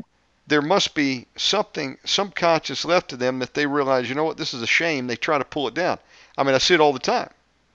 It's like, what? Don't don't even leave the house with shorty shorts. If you're going to get out there and you get embarrassed and you have to pull them down, it it doesn't even make sense. But that shows you the operation of demons working against people and they're battling, and that many times the demons get the upper hand and then destroy people. There's a struggle Yeah, have you ever on. heard of the, ever thought of the numbers of people that are alive today? Never has there been so many people alive on the earth, and they're all ca- all vessels that can carry demons. Take. I want to take you back to tattoos for a minute. Uh, you had an interesting experience. You went into a shop with some tat some people that were tattooed, right? Yeah, Tell me about that one again. I'm in the queue at the hardware store, like Home Depot, and um, it's a long queue, so I got nothing to do, and the people in front of me have got tattoos, so I, I see the guy's got a big one on his back, so I start up a conversation, and I, I say to him, "Hey, that tattoo looks pretty big. How much did that cost?" And and he said nothing because my girlfriend here does it. And uh, I proceeded to tell him that you'll get an extra thing for that tattoo that you didn't bargain for, but it's there and uh, you'll get a demon. And uh, they both started holding their bellies. and I, I said, I didn't take much perception. I perceived that you can feel those spirits running around there in your belly. And um, basically, he said, Well, you shut up. And manifested. And um, But not until I got a confession that they had a Christian grandmother, and you know we had some sorts of conversation going. So Amazing. I let them know that they will get another passenger because you know the label. And you know we we had a girl manifesting once, but we questioned about this, and she said the tattoos are a welcome match. So when the person's walking down the street showing off their tattoos, the other demons in the other people see that and go, "Welcome, we can swap if we want to." Wow. So basically, um, the symbol that they're identified with, that will kind of give you cues to maybe the demon? Yes. Look, all of this works on authority. Man has been given authority as a king. His authority is sovereign. Jesus Christ is the King of kings, but man himself is a king. His vow stands. When a person gets a tattoo, it's a vow. It's an authority question. And whatever is portrayed on that, that tattoo has the stamp of approval of that king who's wearing it. Wow. And you're going to We get are it. duped and tricked by Satan to give up our authority, Yes. and we have a safety valve of it. In I'll just say it quick because in Numbers chapter 30 we have the situation and story of vows, and I believe a, a, a lady, a wife, is a type and shadow of the church. We are to live the gospel. That's why Adam was made first and then Eve second. Out of Adam's side, it's a type and shadow of the church being made out of God's side. And as we are born in our genders, we are to live the gospel in our wife. And it says in Numbers chapter 30 that the woman is to be, her vows can be overturned by her husband. I'm glad you Oh, lovely. You mentioned that. What happened Um, to woman's lived there? But the Okay. thing is, is that it's a type and shadow of the church, and it's a blessing because it's a safety valve. okay, stop right there. Uh, where Jesus said it's better not to make a vow than to make one and break it, right? Right. Okay, but there is a safety valve there with regards to ladies making a vow if they're married. Yes, but it's a type and shadow of the church. We are the lady being the church. So, ladies, it's just a type and shadow of the whole church where the King of Kings is our safety valve for wrong vows. Okay, so go one step forward. What are you trying to say? How do you can disannul a vow? You can get forgiveness for your vows, but you have to ask for it. Whoever asked for it? no one. Maybe that, that's why some people are not getting deliverance. They're still bound with a vow. It says in that passage, if a person bounds themselves with a vow, you can bind yourself with a vow. You bind yourself with a promise. God holds people to their word. It's a bondage. So if you've entered into a, a vow that uh, has got you bound up, you want freedom from, how do you get released from it? You give it to the husband, which is Jesus. Dear Jesus, the King of Kings, can you take all my vows? You have to give all of them over and just keep the godly ones and the ones that are good for me. And cancel the ones that are hurting me. Wow. Because in the day that the husband hears it, he can forgive her vow and she'll be forgiven. That's what the word says. What it says. That was a protection valve for the ladies if they um, entered into an agreement which uh, they were, which would later turn out to be grievous, right? Yeah, they went down the shops and bought something that that was a mistake because they love to look at things and buy things. So the husband could go in there, and when he found out about it, he could uh, he could cancel it, right? That's right. But guess what? If he didn't cancel it straight away, he has to live with it and he's judged for it. Hmm. Would the same thing apply for his daughter? Applies to the daughter, but it doesn't mention the sons because the sons go off and be the king of their own household again. A, a type and shadow of the gospel. The Word of God is so deep. Wow. So we can go as the you know, I look at when I see it now as a woman in the scripture, it's a type of the church. Ladies, don't look at it like it's you, but we all have to live our roles in the gender that God chose to make us. I was born a man, so I'm born a man, I'm stuck with it. But we are to live out the gospel. God showed Adam the gospel. He showed Adam that he's making a family out of himself and that he couldn't make a family out of the created beings, the angels and everything. He showed Adam the animals and said, look, you can't love them. You need one of your own flesh. And I'm doing that. And that's how he preached the gospel to Adam. And we all live the gospel in our weddings, our families, and the way we run our life. Why? So we know with our true feelings, we don't just know by assent of knowledge. We know by life God. It's so we can know God by our life. You can't ride a bike unless you hop on and pedal it. That's the truth. you can look at a bike, you can read all about a bike and be a bike mechanic, but if you don't ride it, you'll never ride it. wow. So God's got us to ride the bike of life and experience these things. And that's why there's a movement by Satan to give the ladies dominion over the men because that's not anti-gospel. Does the church tell dominion over Jesus? No, absolutely not. No. And when he does that, the ladies are exposed and get demonized if they don't watch out. Wow. Because of the exposure's gone. We talk about covering. Someone had asked about uh, in the chat room about the um, head covering. Have you found that to be useful in deliverance? Yes. The demons hate it. And you know something? oh, she had a, we were at a meeting and uh, sitting there, and uh, lady's got a head covering on, and this other uh, only one in the whole place, and this lady sitting next to us goes, "Can you tell her to take that head covering off? It's worrying me." I said it's in First Corinthians. She said the jury's still out. What for two thousand years? you know, there's a book out. If you want to Google it, people, the history of the Church of the Head Covering, an unbroken history for 2,000 years of ladies with head coverings. That's the book name? Um, the book is called, let me have a look here. A guy just put it out. Um, very interesting. Um, unbroken doctrine of head covering until recently. Do you know who the author is? Yeah. Uh, it's book's called Head Covering Throughout History.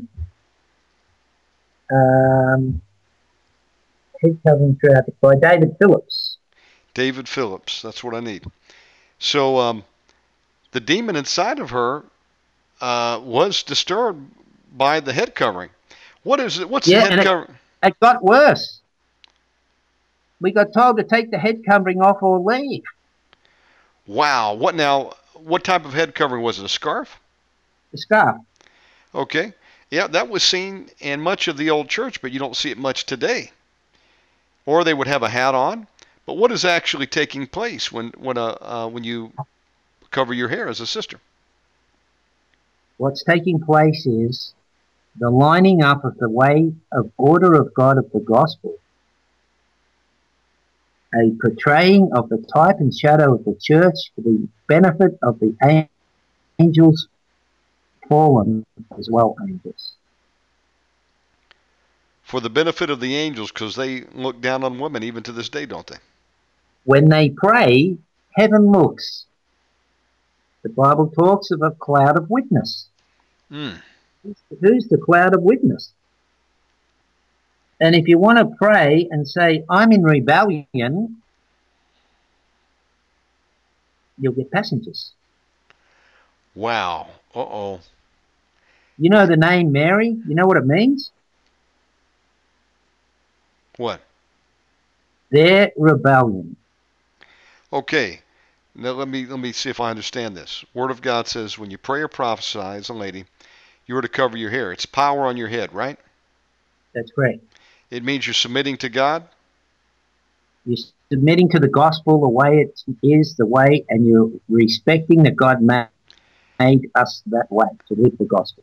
And it also says because of the angels, right? Yes. Okay, who are a cloud of witnesses. Both uh, good angels, God's angels, and fallen angels too. That's right. Okay, and so they when demons don't want to come out, and they they're not coming out because of unconfessed sin or they've got a right to stand there until we confess that sin. They've come in because they know the legal parameters they have to operate in. Hmm. Okay. They'll just go. They'll just go. I don't have to come out. Right now, in the context of praying, if we say, "Oh well, the jury's still out," and I'm not going to do that, put a scarf on my head when I pray. Who are you to tell me to do that? Okay. Well, what you've done is you just went into rebellion of the Word of God, and are you saying that you can pick up passengers that way? Yes, but but let's have, let's talk about it with the man. Okay. Everyone talks about the head covering of the woman. Right? Yes, let's talk about the man. It says, what does it say about the man? It says you're not to have your head covered.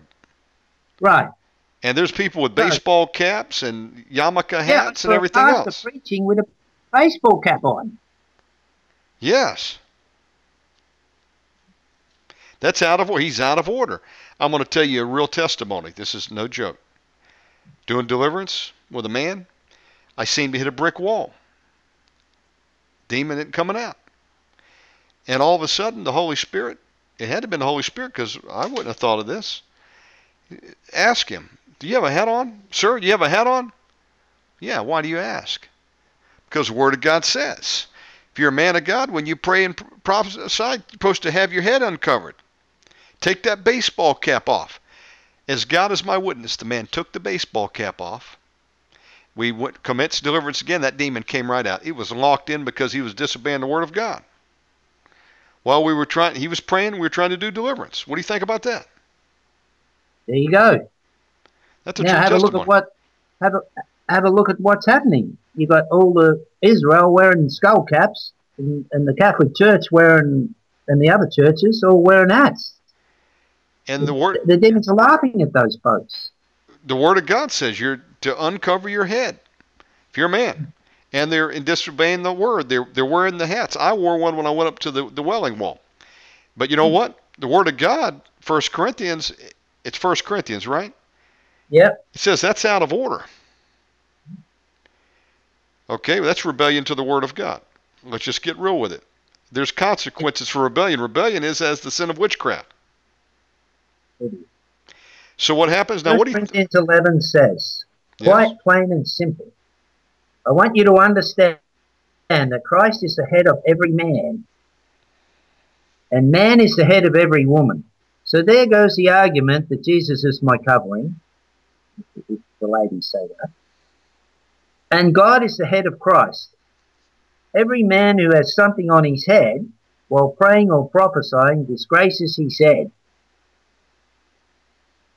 Every woman who has her head uncovered while praying or prophesying disgraces her head. For a man ought not to have his head covered, since he is the image and glory of God. Okay, I want to stop you right there. It says it disgraces his head. And for the ladies, it says if she has her head uncovered, it disgraces her. If it was talking about hair as your covering, then it would be saying if she's bald headed and she's praying and prophesying, then she disgraces her head, and then they say there's a remedy for it. Then then shave her head. Yes, you can't sh- you, you can't shave a bald head. You can't. It's not talking about hair. Hair is not the covering. No. If it was, he goes on. Then shave your um, head. That's an oxymoron. Chapter, yeah, Romans chapter one explains it. Shannon. Paul knows Romans 1 shows the ways of the unseen through nature, and he's appealing to nature to show the ways of the unseen, okay. to, to emphasize his point with the hair. Folks, you never know where we'll go on Omegaman Radio. Point, saying, look at nature, that'll even tell you that. Absolutely. Now, so therefore, the woman ought to have a symbol of authority is her hair a symbol of authority? No. Since when is a woman's hair a symbol of authority? But when you cover your hair, then you've got authority on your head. You've got power on your head. Is that right? Yeah, you've got a scarf or covering on it, which is showing that you've done some act of submission, which I'm saying before. This all works by our kings using our authority and our contracts. By Wow. our action and our words. Faith without works is dead. Wow, that's interesting. So this is not male chauvinist tonight. Tonight, uh, It's not. Not at all. It's saying that the lady is the glory of man. She's to be died for. The husband is supposed to die. And this is where the problems happen. Husbands haven't died. The God's way is you die first and then expect love. Yeah, there's there, there's a lot of disorder out there. There's a lot of great women of God. They're doing deliverance, and they've got a backslidden husband who hadn't went to church in ten years. He doesn't do deliverance. He's forsaken his position as priest of the household. Yeah. He's he's not he's not there praying for his wife and his children, doing deliverance. Mhm. And you wonder why there's so much divorce. The devil will get the wife if he doesn't if the wife hasn't got a strong enough faith, the devil will get the wife and the kids. I was doing deliverance with a man. He had 13 spirits of Jezebel. Jezebel can be in men and women. Yeah. 13 spirits of Jezebel. Started to pray, casting these demons out in the name of Jesus. They were coming out. Got one of them up. I bind you, demon, in the name of Jesus. What's your problem with the head covering, Jesse? And the demon inside the man says, I don't like it. I said, Why? Come on, what's the big deal? Just a scarf for a few minutes when you pray and prophesy. What's up? Because I want to be their covering, Oh. is what it said.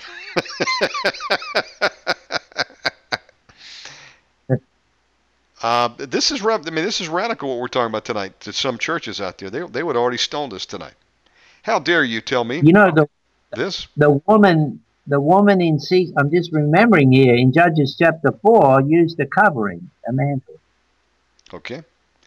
Now, do you have to wear it 24 7 or just when you pray and prophesy? No, just when you pray, because Because that's when you're exposed. that's it. Amen. And you're, as uh, our, our friend uh, David Measures said, I've got a, I've got an interesting audio sent to you. Uh, remind me, it's called "The Power of Symbols."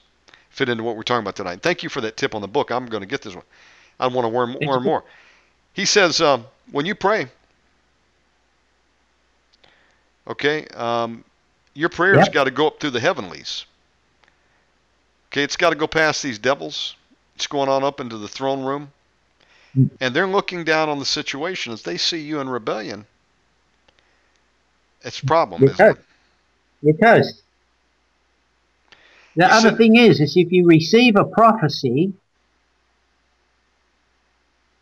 the heavenlies hears it, and and I believe Satan hears it.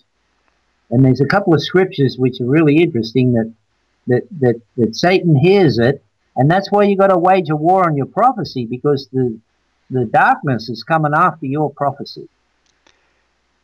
He said some prayers have not been answered because of people are uh, not doing what the Word of God says when it comes to covering your head or uncovering it, depending on what sex you are. Because you're in rebellion and you're asking God to hear your prayers, and He said, cover your hair when you pray or prophesy, or if you're a man, take your ball cap off. You know, I think it probably applies to wigs too. What do you think about guys with toupees? I don't know, but the, the, the thing is, is that it's all to do with us living how man's been designed and made, and we are being designed and made as a family unit to live the gospel. Why? So that we can experience and feel what God experiences and feels, and know Him from our experiences and feelings. I realize there's so much I don't know, man. I'll tell you. wow. Wow. Praise God. And God has a reason for everything, Praise doesn't he? God because He's given us roles to play, and if if we take our role and run with it, we'll be joyful and blessed.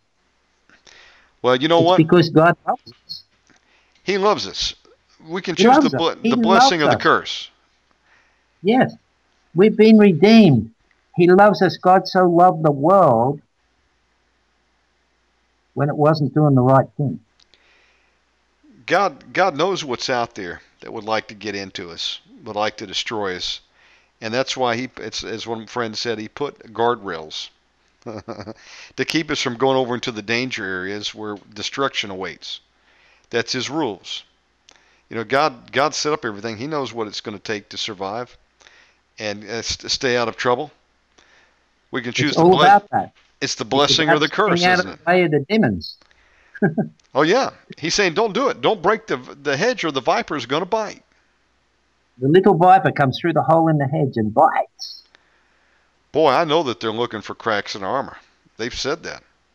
Yeah. We're looking for a crack in your armor. That's what they're doing. They're scanning the defenses. They find a gap Yeah. in the fence. That's how they come in. That's how they sneak in. How did they get in? He had a. How did that dog uh, get out of the backyard? It found a, a a gap in the fence and crawled under it and got through. There's a a breach in the fence. Yes, how did that man get in in another way? Cast him out. You plug. Yeah, that's right. Cast that devil up. Plug that hole. in Jesus' name. Oh, that reminds me. We've just been praying these sorts of things too. Let the let the Lord Jesus, who is the door, be installed in our life, and all other doors be closed. Okay, I like that one. Say that one again louder. Let the Lord Jesus, who is the door, be installed in our life, and all other doors be closed. And how will that benefit you praying that? There's no other way into us from the evil. The holes in the hedges are, are repaired. What about every tree that the Lord has not planted and let it be uprooted in Jesus' name? That's good. And coming, Oh, and coming against uh, cancer and disease? The flying scroll. There's a flying scroll that goes out against every thief, and it There- needs to be prayed to be sent back. Okay, I, you cut off. There's a flying scroll it talks about that is sent out, right? Yeah, against thieves, and it will it will destroy the timbers and break down the the the, the stones of a person's house. Yes. That needs to be prayed to be sent back if, if anything's chasing a person. I prayed for some person with that, and they and they manifested that straight away. I don't understand. Why would you have it sent back? Well, it's got to go back to where it was. God sends it out. Now, he sends that flying scroll against thieves. Yes. So so it doesn't return till it gets you. Now, who, what would that apply to? Someone who's a thief? Yes, or family history. Okay. Because if when you get hit with that scroll, it destroys all the timbers and everything. Yep. Are you so you're saying that's a curse against uh, thievery? Yes. So what do you do? You uh, you confess the sin of thievery in the family line. Yes. Ask God to And forgive ask that, God to send it back. and ask Him. To, it to return. okay. Interesting. It's a, it's a good one because you know there's people that have just picked this up or picked that up and don't realize. You know. We're going deep tonight, folks, and we're almost out of time. Uh, brother, God's given you some really great revelations. How did you come about this information? because I'm doing deliverance all the time and I have to get the solutions for the people that we're praying for. And we have to go and search in. It's all there. The cross is perfect. It's perfect. It's just our delivery. Brother, you've really been digging into the Word. You, what you're telling me is the Word of God is filled full of weapons we can use against the enemy. There's amazing weapons. You can turn the thorns and thistles against the enemy. He's got to he's got to eat the ground that's cursed and have thorns and thistles pushed into him. There's a million weapons in there.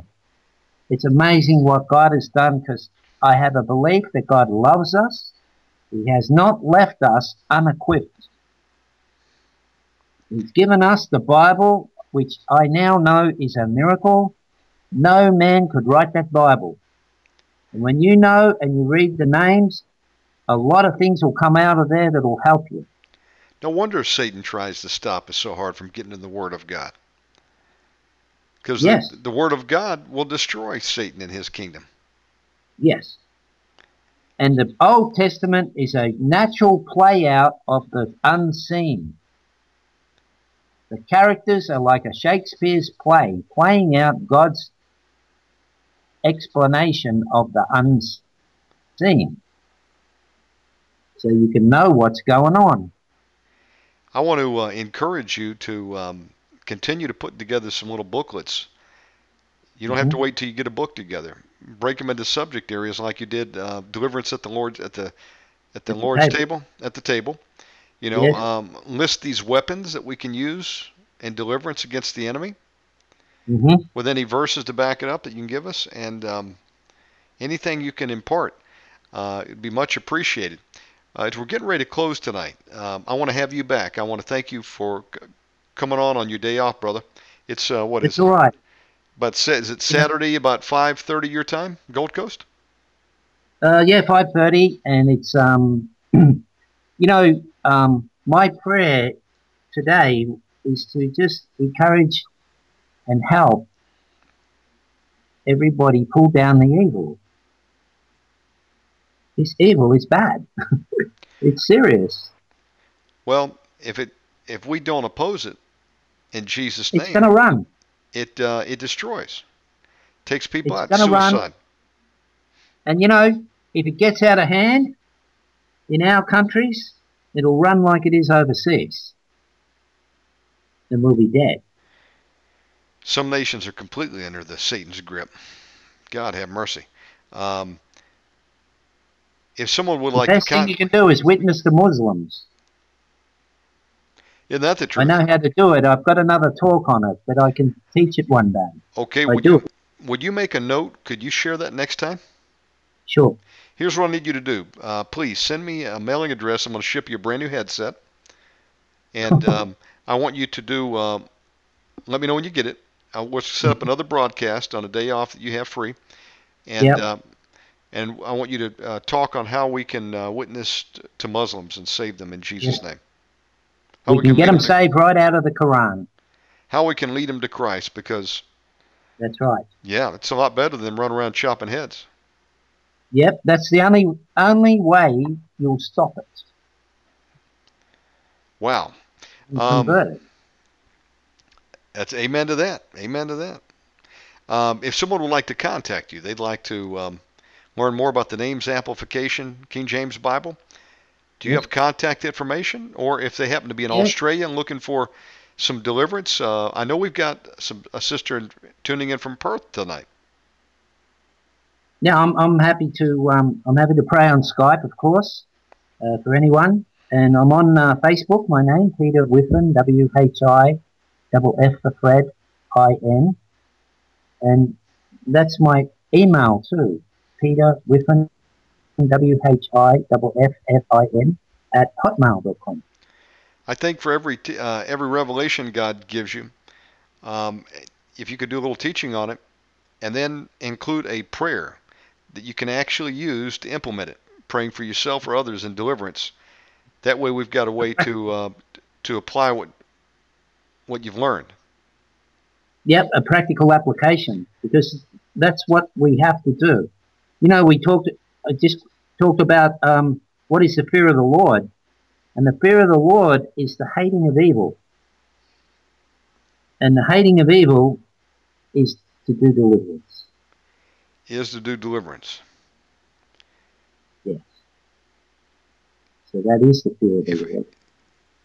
Because we're, we're doing something about it, aren't we? We're fixing it. Because if because we if, fixed it, and he said, "There you go. There's the keys. You go fix it now." If we're not willing to take action, then we really don't hate it bad enough. If you're not willing to get into deliverance, then we might as well shut our mouths and stop talking about all the bad things going around because there's a way to change it, and if we're not willing to do it, then we're part of the problem instead of the solution. Yeah, go join the humanism. Might as well. Be honest. If you if you hate evil, then get involved in deliverance and do something about it because that's how you stop it. You take back the Yeah. land in Jesus' name. Peter, God bless you. Is there anything that we can pray for for you, my brother, in your life? I got a um, I got a um, I got a settlement happening next this week. Yes, sir. If you could pray for me for that, because I'm not sure if there's going to be honesty in that settlement. Okay, absolutely. That God will give you a favor in a transaction, correct? An honest one, yeah. Absolutely. Let's pray right now. Then I'm going to have you pray for the people tuning in out there. We've got some people been here with me all day. We did a marathon today. Oh. We started at about um, 4 p.m. Pacific, and uh, we had an earlier show beyond that. And this is our sixth and last show of the night. And uh, I want to thank you all for com- coming this far with us this weekend. Uh, we're going to pray right now uh, for Brother Peter, and then I'm going to have Peter pray for you as we close tonight. I'm asking people to agree right now. Father God, in the name of Jesus, I thank you for this brother. I thank you, Lord, for the testimony of his father being saved. We stand in agreement tonight for his mother and any his sister, Lord, if they don't know you tonight. Lord, we just ask you to send the Holy Spirit to draw them to you. And we- also ask this for any of us tonight that are tuning in that have family members that do not are not currently serving Jesus. God, we cover them in the blood of Jesus. We confess their sins tonight. We remit them. We ask God that you would pour out your goodness, mercy, and grace on them to save them tonight. In the mighty name of Jesus Christ and in Jesus' name, we loose into them spirits of adoption, salvation in Jesus' name. We bind the strong man. We bind every tormenting spirit working through them, blinding them. And we command those demons to loose their mind and will, that they can be free to make a decision for Jesus. We ask this in Jesus' name tonight. We lift up Brother Peter to you tonight.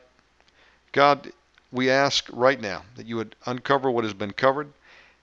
If there be any attempt at deceit to defraud him in any way, we bind that right now in Jesus' name. We ask God that you would loose angels right now to create favor with all parties involved, that they will treat Peter fairly, and he will receive what he is owed in this transaction. God bless him in this deal that he will not be defrauded. We ask this in Jesus' name. We bind any spirits that would try to defraud him. In the name of Jesus. Give him favor, Lord God, in this and more to come. Bless the fruit of his labors, Lord, in Jesus' name.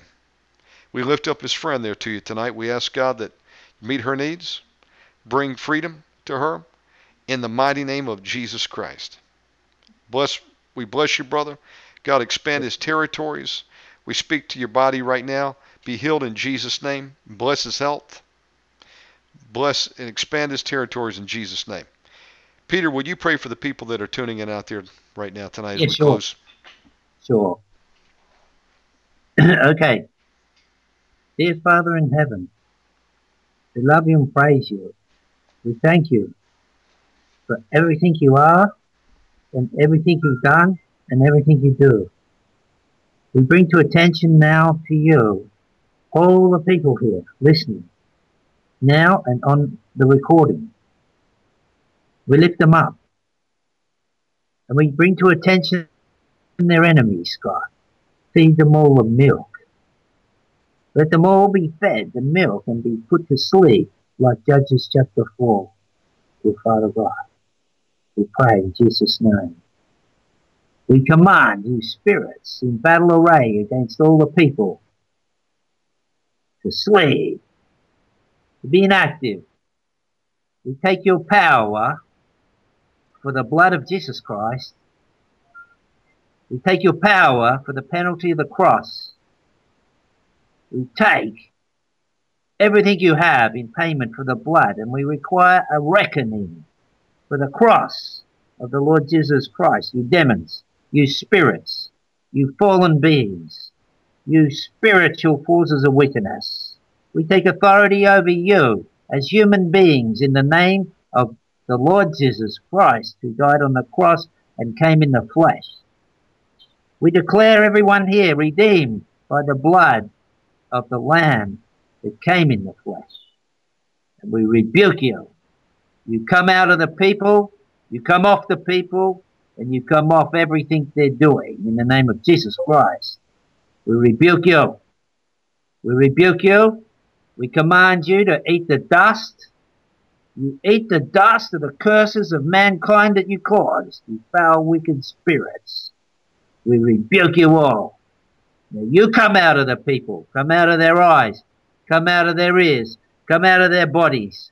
We declare the bodies, the bodies of Jesus Christ. We put on you the burden of the cross of the Lord Jesus. We put on you the pain and suffering that Jesus suffered. We put on you the judgments, the fury of the living God. You drink it. In Jesus' name. Amen.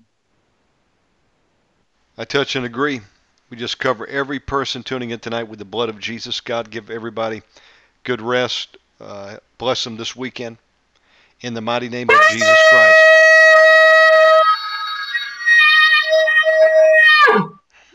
I say amen to that. Demons. In Jesus' name. I say amen to that. Demons don't like shofars either, do they? It's the trumpet.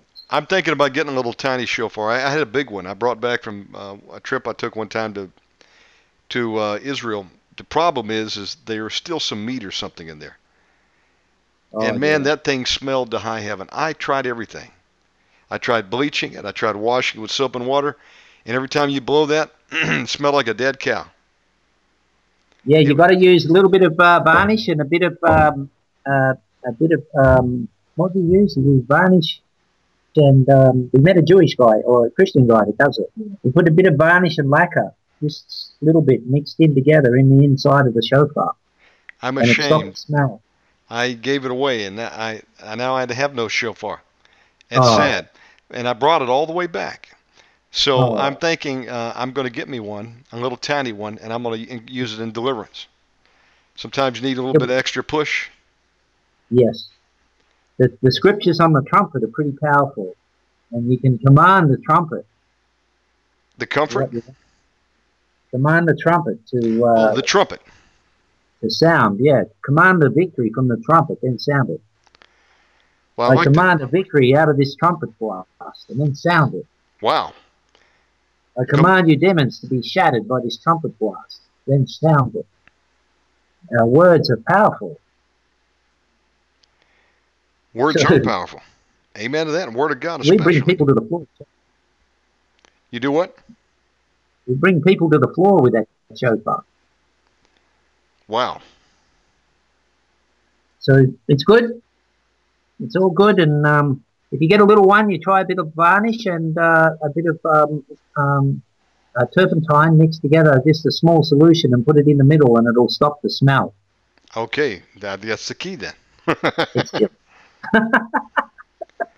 I would that I'd known that, man. I could have, I, I would have kept it.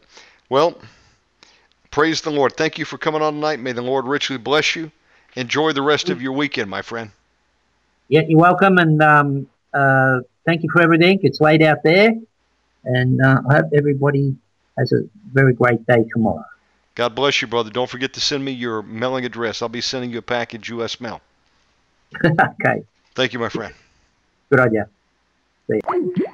It was Peter Whiffin. I want to thank you. I can't believe you all are still awake out there. Jan, Desi, Shike, Samantha, Jekka, Eric the Red, Worship Waters, Antonio, Lightbearer. I'm starting to fade, as you can tell. It's been a long day. Well, praise God. Thank God it's Friday. And uh, thank you for tuning in this week. Uh, more great broadcasts coming next week, God willing. Thank you for tuning in. May the Lord richly bless each and every one of you, and I appreciate you. Have a great evening. Bye bye. Omegaman Radio has been commissioned to invade deep into enemy territory, drive out the hosts of hell, and take back the land.